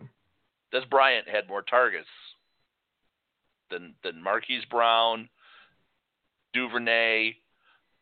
Oh man, it's ugly out there. I don't I don't know what's going on. And and even with all that, they're up 21-10 in the third. They were yeah. It was right there. Well, actually, Lamar, yeah, 20, yeah, 21-10 in the third quarter. After Lamar uh, lofted a play action to, to Andrews down the down the right sideline. Yeah. And at that point, I'm like, oh, there we go. there's the Ravens. Here we, you know, they're, they're doing what they're supposed to do. It's good to see. And then the Titans sort of took over and, and Tennessee's a quality they're team. supposed to do. Yeah, yeah, no doubt. It's a quality but, team, and we say it. I say it especially. Oh, we say it all the time. Nobody, nobody else looks like Tennessee. No offense looks quite like that. So you you you, you can't emulate that. Who's emulate? Who, who's who's Derrick Henry when you're practicing? uh, there is no uh, Derrick Henry to practice against. Right. if you can even practice, can they practice anymore? I don't know what we got going on. Right Some now. teams can practice. Uh, others have to quarantine until the, the, the game starts, yeah. and then they're able to come out and, and play. It's it's craziness. Not, 2020, folks. Talking about practice, man. 2020. That's all I can say. We sitting here, I'm supposed to be the franchise player, and we're in here talking about practice. Well, I mean, it, listen, we're talking about practice, not a game, not a game, not a game. We're talking about practice. So we've got more goop. We got more situation with Baltimore. I don't know. I, it, it's almost hard to imagine them playing this game. But like I was saying, at the same time, it's hard to imagine them not playing this game because they sure. need to have this game. This is why you have a football season in the middle of a pandemic is for big marquee matchups like this where you get that big rating because of course it's all about the money as, as you always like to point out. So I, I can't imagine them not not playing the game. So it's it's crazy. I will say if that game gets postponed and we're sitting here again on Saturday night, uh, I, I fully reserve the right to pick that game again. sure. It's all about the money. It's all about the money. Yeah, we'll we'll both uh, re-break it down and, and reconnoiter and and re uh, reassess the situation. I'll uh, I might repick it if if J.K. Dobbins is is up again once they re, if they reschedule this and they can actually have their full squad. Yeah, things uh, would look different to me. I'm not saying I would definitely switch Yeah. to pick, but I would absolutely have to consider it. I'm, I'm almost specifically taking the Ravens in this spot because everything is stacked against them. Ah, because of the adversity. Yes, Mm. it's a Daniel Jones situation. well, no one faces adversity like him. Uh, Leads the league in adversity. um, I wanted to laugh real quick at this uh, flyer that I got in the mail from FanDuel, which, Oh, uh, Okay. as I was as I was saying, Tennessee now uh, is open for business as far as uh, legal sports betting uh, on in mobile situations. I still don't think you can go to a place and make a bet in Tennessee. Like, you know, we've got the. Uh, I was I was going to say we have the uh, Southland uh, Dog Track Casino down here. Uh, it's so close to Memphis that I keep thinking it's in Tennessee. It's actually in West Memphis, Arkansas. But I think Arkansas is in the same state as Tennessee. Like I don't think you can make sports bets on the ground yet in either state. You can in Mississippi. That's why you can go to the sports books down there in, in, in Tunica and make bets, but you can't yet in Tennessee. But they uh, they just passed it where you can start doing it uh, mobile on on your phone. Um, so they send a, a flyer to me. They obviously know that I'm uh, a gambler or former gambler. I'm sure they got my name off of some mailing list from some Caribbean sports book that I joined back in 1998 or something. Um, so they send their their promo, and so this is what I see on the front of uh, of this uh, postcard or placard that I received. Uh, win big on Thanksgiving Day football. It's easy with this exclusive offer. Pick any team get 25 to 1 odds with promo code Thanks25. I go, oh, fuck. They're really trying to rope me in. So any Turkey Day game, I can pick that, that game against the spread and get 25 to 1. And I start thinking, man, so I can take a C note out of my account and pay for a down payment on a new car. Oh my god, this is how can I how can I pass this up? This is awesome. Let me flip on the other side and, and see what the what the fine print says and see if there's something that's going to dissuade me uh, from from doing that because right now this seems like something I, I can't possibly pass up. Okay, so I flip it over to the fine print. Here's the fine print. Must wager on designated boost markets I honestly don't even know what the fuck that means. Okay. That's not the worst part. It goes on. Max bonus $125. Let's stop and do some math. I know no one likes math, but let's do some math. If your max bonus Mhm. is $125 And you better make a six dollar bet and or a getting five dollar 20 bet. 25 to 1 odds, Yeah, five dollar means bet. that You need to make a that five you're- dollar bet. your max bet is $5. Five bucks. You cannot bet more than five dollars on this twenty-five to one offer, and it's not done. That sentence is uh, just starting with the max bonus one hundred twenty-five dollars.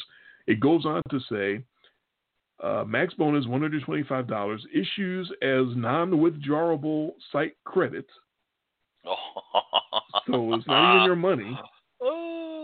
If you do win, you it's Yeah. still not your money. It's just a site credit. Sentence is still not over. Issues as non-withdrawable site credit that expires in seven days. So you can bet five dollars on a Turkey Day game. Get the win hundred twenty-five. dollars. It's not your you money. to- Then you have to bet all that. you have to find a way to bet all of that somewhere else on the site, and you have a week to do it. Uh, this is me laughing at FanDuel and their attempt to get me to, to gamble again, and this now is the sound of me tearing up that placard and throwing it in the garbage. That is I'll you- bullshit. The beautiful thing what it is. about that, though, not that I'm saying you should do it, is it costs you five bucks. That, but it's but I I don't win anything. I win a possible You have to hundred win twenty five dollars site credit. multiple times right. in you have order to win the make pick. good on that. Yes. In order to make the hundred twenty five dollars, and then you have to bet. And I Right. still don't know what that first part of it, the the the market, the site market, whatever. I don't even know what the fuck that means. That that doesn't sound good. That I don't know what's wrong with just you know betting the the the, the point spread. Uh, I don't know exactly. You know, I, I guess that's something I should look up if I really were were interested in trying to figure out exactly what that's supposed to mean. But that but that just feels like another type, you know, feels like another Yeah. part of the scam. Like Right. You, you basically you spend your five bucks. They got your five bucks. You turn that into something. You're still playing But it's with not their yours. money.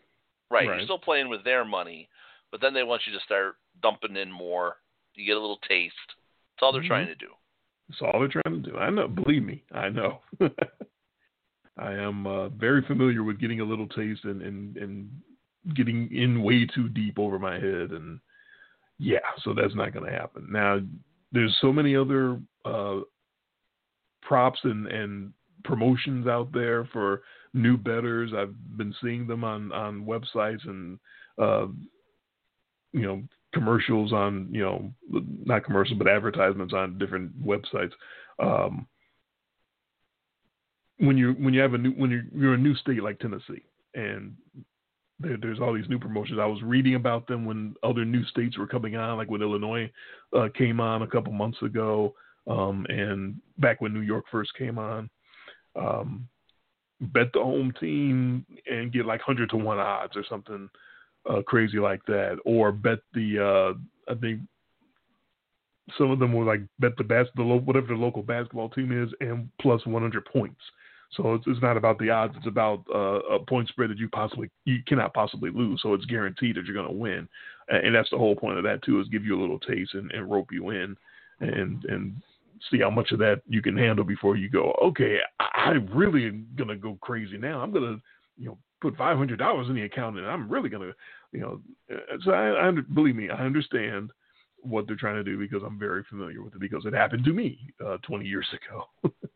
uh, but yeah, there there might be a promotion to get me to to take a taste again, but it's got to be better than that one. That one I, I read uh, specifically to laugh at because that is a, a, laughable promotion. All the fine print, all the different uh, you know machinations and, and stipulations and uh, no, you're you're not gonna you're not gonna rope me in like that. that that's not gonna happen.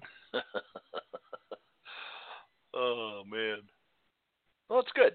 I'm really interested. This Baltimore Pittsburgh game. I hope they do play it because I, I, boy, these teams. Even when you look in the numbers, and I know they're trending down in, in in certain areas, but man, that Pittsburgh offense, it's not as good as we think it is. It's a function of the defense. Well, I've been very impressed with Roethlisberger specifically. Um, he seems to be the veteran quarterback uh, below Aaron Rodgers, uh, but he seems to be the one that has the ability to play whatever style you want of quarterback. Um, taking the the rushing, uh, running part of quarterback, right. taking that out of the equation. Like I'm not even talking about that. I'm talking about quarterback play, like actual reading defenses, uh, deciding which receiver, what the right decision is, hooking up with the right uh, receivers.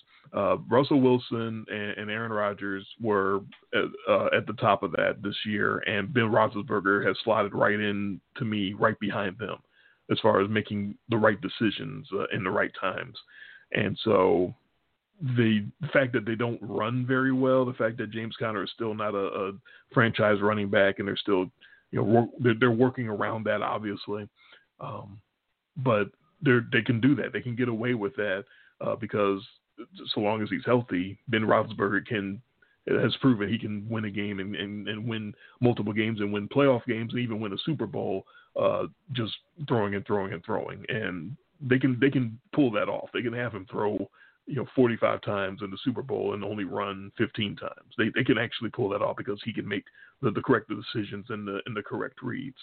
So that part has been fun to watch because I you know no one knew coming back uh, off of his, off of his injury if Roethlisberger was going to be that good, uh, you know, that quick again, and he has. He's he's bounced back and and he looks fine, and uh, his deep ball is there, but he doesn't pull it out all the time. He doesn't have to. So that part of it is is working well. Yeah, I just I just think it's funny that by the numbers, by the rankings, we're, we're going to be watching the game Thanksgiving night with the 23rd and 24th ranked right. offenses in the league. Yeah. Um, and and Baltimore is 23, but that's because they run, and run, and run and run and run. Um, and they're terrible throwing the football, where Pittsburgh has more balance. So interesting though. The more I'm telling you, I'm liking that Ravens pick. just because, just because, right? Just because. It's because nothing yeah. makes sense about that pick. You should be worried. And, oh, I am. Believe me it, it, doesn't really make that much sense to pick the Detroit Lions off of getting shut out to, to come back three days later nope. and, and, get their their yeah, heads out of makes, their ass. That makes that makes no sense either because you'd think that'd be mail it in time. Yeah. And, and Houston just coming off of beating New England and see, see. Yeah, yeah. No, I I don't you know. I, I when you're talking about two teams like the Lions and the Texans who are obviously uh, not anywhere near the top of the league and, and have oh, struggled how did, how to be consistent all year. I mean, I, not not sure, not quite sure. Um, like the only quasi interesting thing about about that game is is that uh, Bill Belichick's disciples going against each other, Romeo Crennel oh, and, yeah. and, and ass clown with a pencil behind his ear. So I didn't get to say it because we were always compressed for time. But when I was, when you look at these two teams, this, these are two teams that do nothing well. yeah, pretty much. Neither team can run. Neither team can stop the run. uh, both teams can throw a little bit, but neither team stops the pass. Oh, yeah, that's the this one. That's terrible. That has to be why I picked uh, Houston is because the one thing any either one of those teams does remotely well is Deshaun Watson has put together a hell of a season in, uh, through the air, but he's almost had to because they can't run at all. So Yeah. that's all their that's their entire offense is, is Deshaun Watson. I think uh, it's eighty eight percent of their yards is Deshaun Watson, and that's like close to the record. Like he does everything for them this year. So Well, there's it's uh, it, it, it's ugly. and then Washington and Dallas. That's the only game of the three on Thanksgiving where we're talking about two teams actually coming off victory. So we have to uh, make a decision based on how we you know really feel. And you really feel like the Cowboys are the the better team because on I- I paper they they are. Well, yeah, I mean, all the ranks are higher. I mean, except now Washington's defense sneaky good. Mm-hmm. You can't throw Yeah, on like I, s- them. like I said, number one versus the pass because You cannot throw on that team. and it's not even so much the coverage as, as it is that they know how to get after quarterbacks and and make it so that you don't have time to throw on them. You Right. just don't have you know have the ability to make that uh, to to to do a lot of throwing through the air. So yeah, I can see Red Rifle going down like six seven times and and the the handful of people uh, in the in Jerry World uh, booing and and showing them off the field. Yeah, and they both actually get good wins. I mean, well, they beat Cincinnati, but I I thought that Dallas win at Minnesota, you know, like I said, maybe like I said, it washed away a little bit of the stink. And they Sure. and they had that and they had a good showing against Philadelphia, uh, Pittsburgh. They did, but Because up until that point, a different quarterback. getting- I, I don't know how to feel about that. Up until that point, they were just getting embarrassed week after week after week after week, and finding a way to be down twenty to nothing or twenty-one to nothing in every game. including It didn't matter if it was a backup this very quarterback. Washington team. yeah, it didn't matter if it was Kyle Allen Yeah, or or, or Daniel Jones or, or Carson Wentz or Matt Ryan. They were going to find a way to get down 20 points. well, at least they're not doing that, so I guess that's an improvement. That's an improvement. Yeah. And the Lions, prior previous to beating um, Cincinnati, had just lost to Ass Clown. oh, the uh, the talking about Washington. Yeah. After Yeah. after coming, you know, beat Cincinnati, and they lose to Detroit, and they lose to, Right. to Mr. Adversity. It's, it's like, oh, these teams stink. Uh, yeah, We pick them but all. we but we just gave we just gave ourselves reason to watch all three because we're going against each other on all of them. So I'll we- have them on. right, it's that that's what I'll be doing. They'll be on. I don't know how much attention I- I'll be paying. I mean, we have. I think we're doing our. We're doing like a lunch. More for Thanksgiving, so I think we're eating at like noon. So we're having an early start, and then I'm going to be doing, moving some things around and setting up the Christmas tree, and you know, being with the kids, and I have to get to bed early that night. So I don't even know if I'm going to finish the third game because I have to be up at four o'clock in the morning on Friday. Now, are you, you so you guys are still doing Black Friday?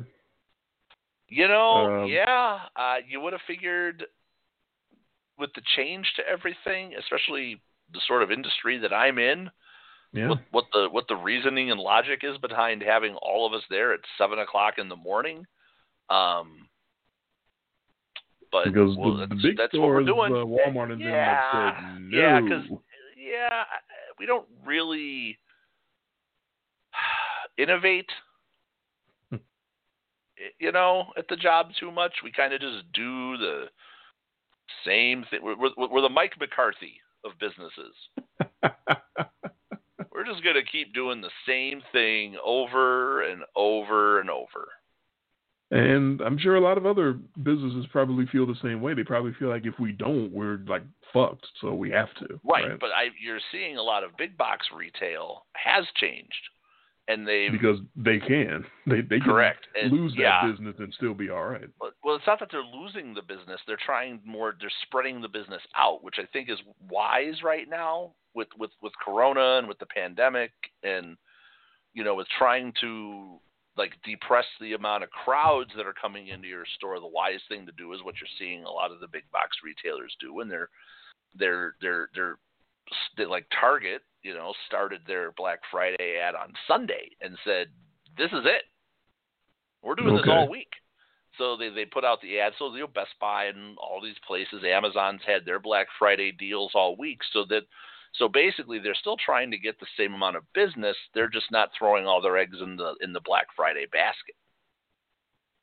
Okay, yeah, that's definitely You know, smart. and and none of these places i think i don't know of a single place that's open on thanksgiving this year i thought that was decided way back so you're not seeing hmm the the big thanksgiving day sales and you know i had a Right. customer the other day and we were joking around because they were asking about black friday i said you know i'm the, i'm going to be here for 14 hours no matter what said what i'm really going to be sad about is i don't get to go home and watch the youtube videos of people getting trampled trampled for $29 blu-ray players and and 99 cent towels and and all the fights.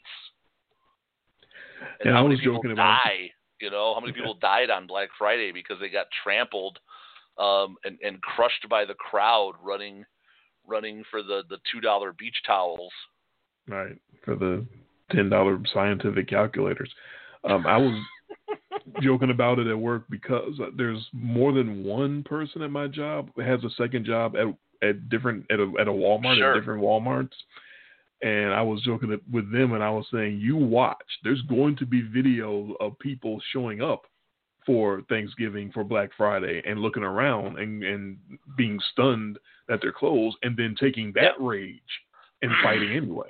Oh, Like they're gonna they're gonna have Fight Club whether there's whether the doors are open or not. They're going Right. to still have their Fight Club because that's what Because- you do on yeah. Thanksgiving. so we have to start something new. Black Friday Lives Matter.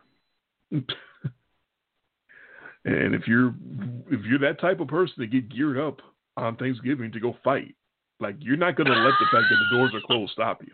Hey, I I can remember when I worked for Best Buy and it was down in Chicago, people fist fights in the parking lot over parking spaces. Uh, well, that goes back to our last show. We were talking about how valuable parking is in a, in a city like Chicago with Yeah, seven was- million people. Yeah, and you know, and again, we were in a mall location, and parking was parking was rough.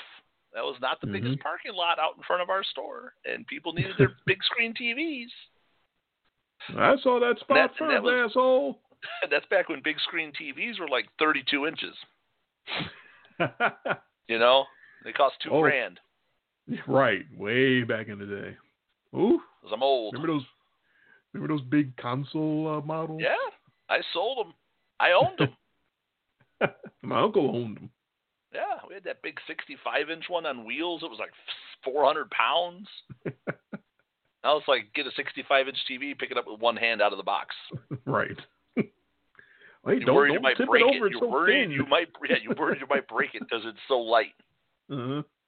You know, and, and, and you can go and uh, what was it? Walmart had 65 inch TVs for 228 dollars or something last week. Right. I mean, it's insane. I know. I mean, I bought. I, Uh, last year thought I got a smoking deal when I was at Sam's Club. I bought a 65 inch TV for the basement just as a backup TV for 400 bucks. and what ended up really getting make, like a 10% in store credit. Well, really make, makes me cry is thinking about how much uh, VCRs used to cost and how much I spend Oh, on yeah. videotapes. I sold VCRs. I mean, our, I remember when I was working at Best Buy, our best selling VCR was uh, $279 for Well, back in the junk technology for something that you can go and buy for a buck fifty at a garage sale now.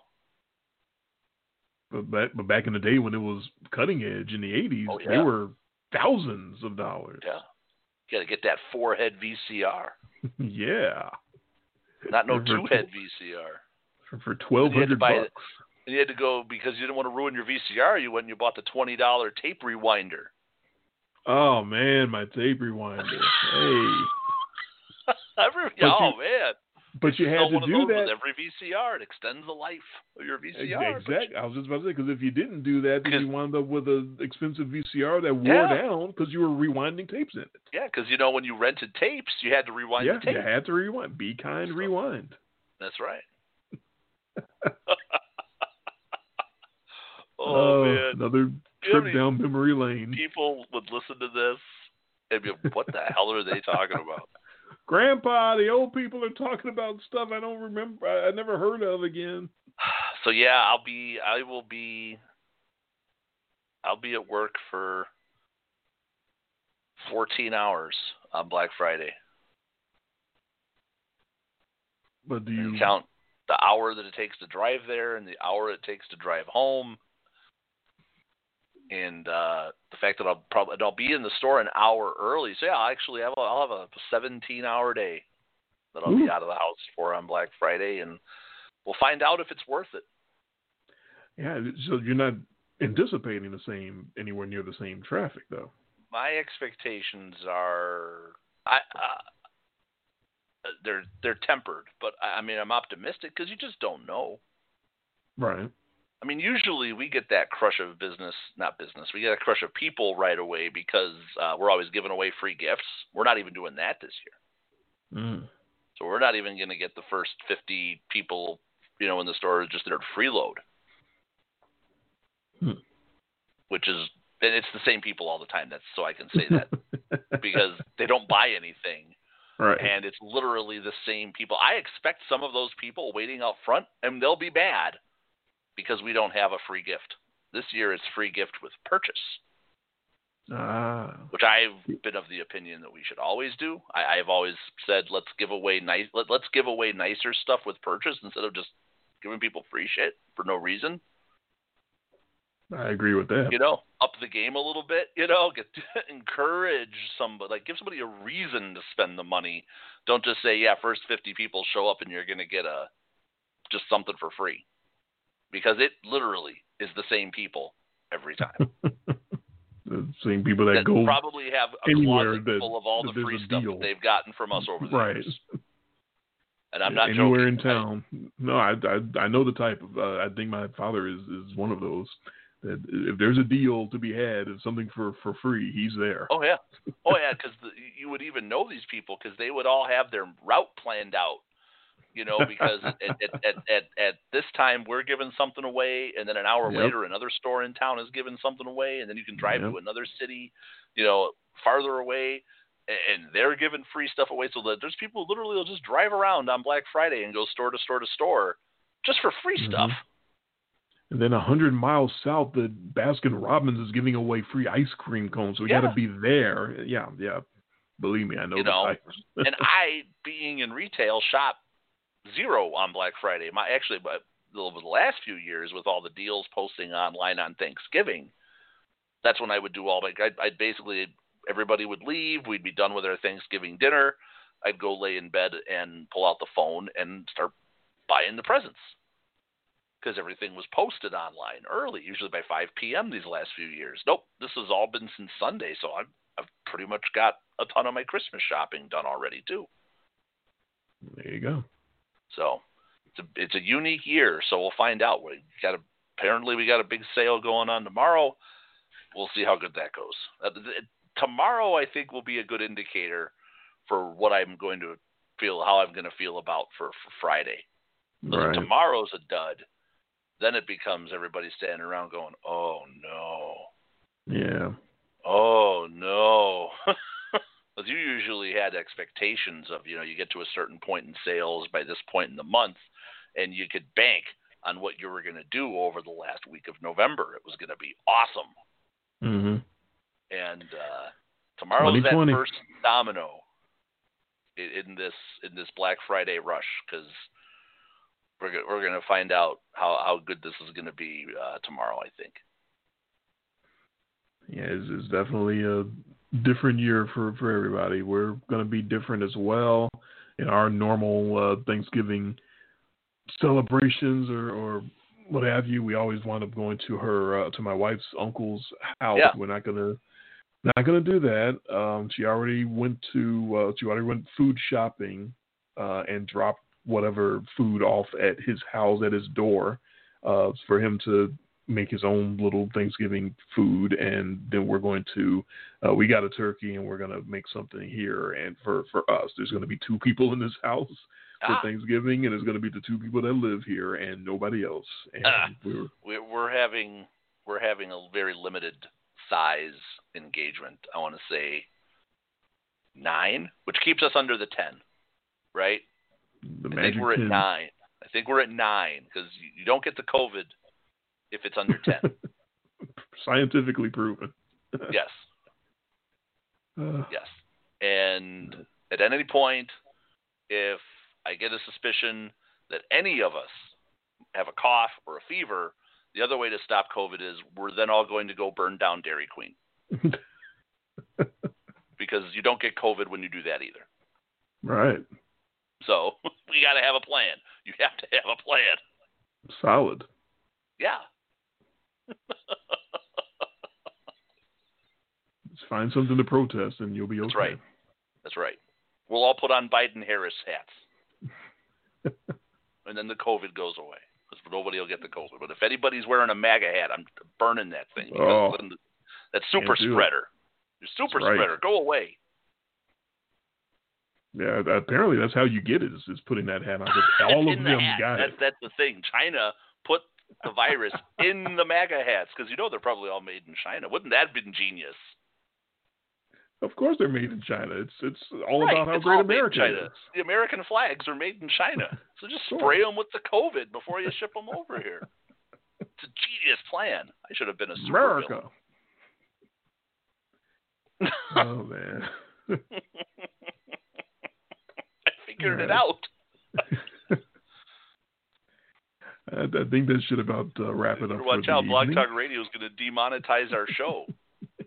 We're not going to make that 88 cents. Oh no. I was counting on that that cashing in uh, in twenty twenty six. that that free month that we've gotten so far in eight years. yeah. Oh, all right. So we are going against each other on all three That's Thanksgiving crazy. Day All games, three. which is rare, obviously. Um, yeah. We'll find a way to split. Are there? uh, There'll be a Baltimore Pittsburgh will push, and we'll Uh, split the other two. Bryce in Brooklyn called a push he called before the he knew what the spread he was. Called, he, he he called the said push. Pittsburgh by four. What do you say? 24-20? Yeah, and, and the way Yeah. he feels about Baltimore, I just knew he was going to go like forty-four to three or something. Ah, You know, well, Pittsburgh won the last one by four. Yeah. So, you know, and I, I, guess I've fallen into some fool's gold, fool's gold here because I, I don't think that Pittsburgh, uh, I think I don't think that Baltimore is going to be as uh, lax with the football as they were in the last matchup. Uh, as as fans, uh, as, as fans in general of the Ravens, I, I, we I think we both want to see them play well, and we both want to see this be a, a really good, entertaining, fun game because it should be. I just don't see how it will be because So you're thinking, I'm, why you should lock that up? I, I, I, I, if I want to guarantee the uh, the Ravens winning, then yeah, I Oh. would lock up the Steelers. But See, I was trying to goad you into it. yeah, no, believe me, I'll lose my lock no matter what it is uh, because I just can't seem to, to turn that around. Yeah, there's nothing Um, in these three games that I feel comfortable at all locking up. No. Uh, but there, but there may not be anything on the regular schedule that I, that I feel. No, I, I take that back. There's actually Uh-oh, a couple games that I feel really strongly about, but that you'll lose. Well, that, that of course I'll lose. But we'll we'll get to that on Saturday. All right. So hopefully everyone has a, a, a good Thanksgiving. I know it's going to be different for pretty much everybody. There's I know there's still a handful of people out there that are traveling and just ignoring what's going on out there, but you know. You, you're gonna have that, but for the rest of you, uh, be safe and and take care of your loved ones, and and you guys have a, a great Thanksgiving uh, Yep. up there. You too? Sounds like All you right. got it. You got your plan? Yeah, me and my wife, and probably still with mask on because she's still really, really uh, Wow. sp- spooked and, and, and crazed out by all this. She uh, told me that she uh, was planning to go to Costco to get whatever food for us and for her uncle. Walked into Costco, saw uh, just today saw that the line was all the way b- back to the like the refrigerator section. If you're familiar with the Costco, um, Yeah. that's all the way in back. Basically, I love you have to walk. you have to walk through the whole store to get all the way back there. And she just turned around and left and, and went to a Well, different it- store. It's funny because the uh, grocery store owners were basically predicting this exactly, saying that with all of this, like telling everybody to cancel Thanksgiving, you are actually going to be driving people to the stores, which is exactly what you didn't want to do because what they were used to was one person doing all the shopping for a big Thanksgiving dinner.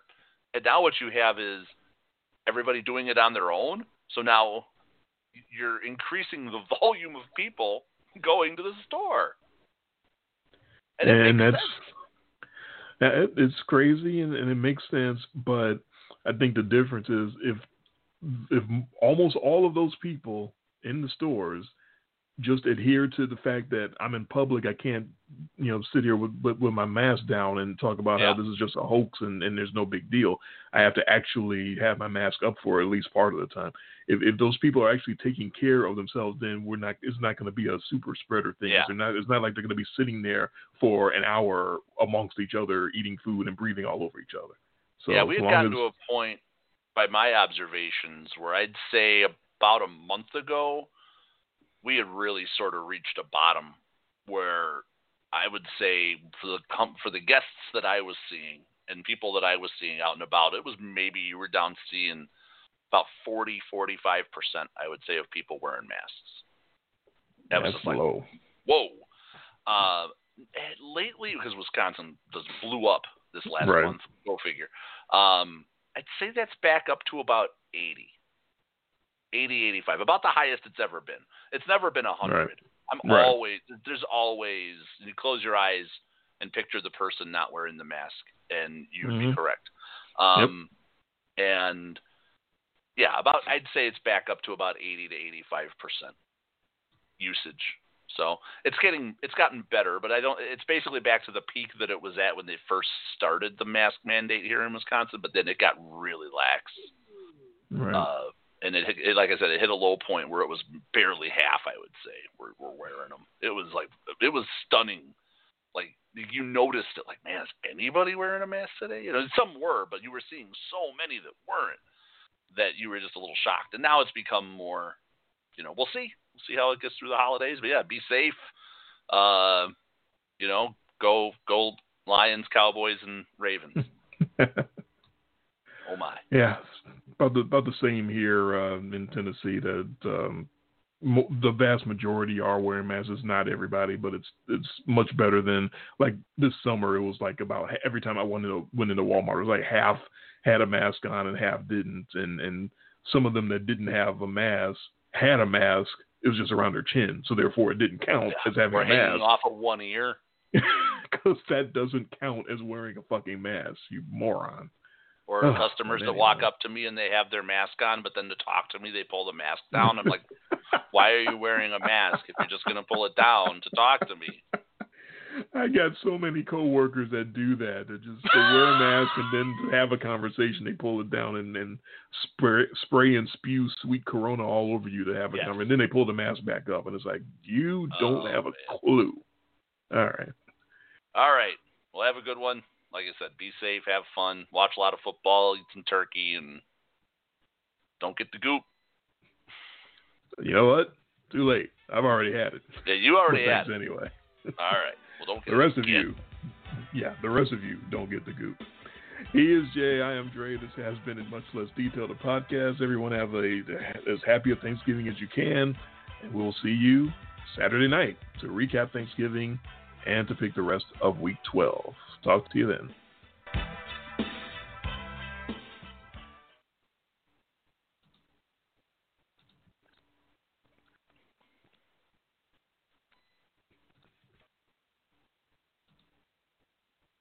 Guys, it is Ryan. I'm not sure if you know this about me, but I'm a bit of a fun fanatic when I can. I like to work, but I like fun too. It's a thing. And now the truth is out there. I can tell you about my favorite place to have fun Chumba Casino. They have hundreds of social casino style games to choose from, with new games released each week. You can play for free anytime, anywhere. And each day brings a new chance to collect daily bonuses. So join me in the fun. Sign up now at chumbacasino.com. No purchase necessary. Group. Void were prohibited by law. See terms and conditions. 18 plus.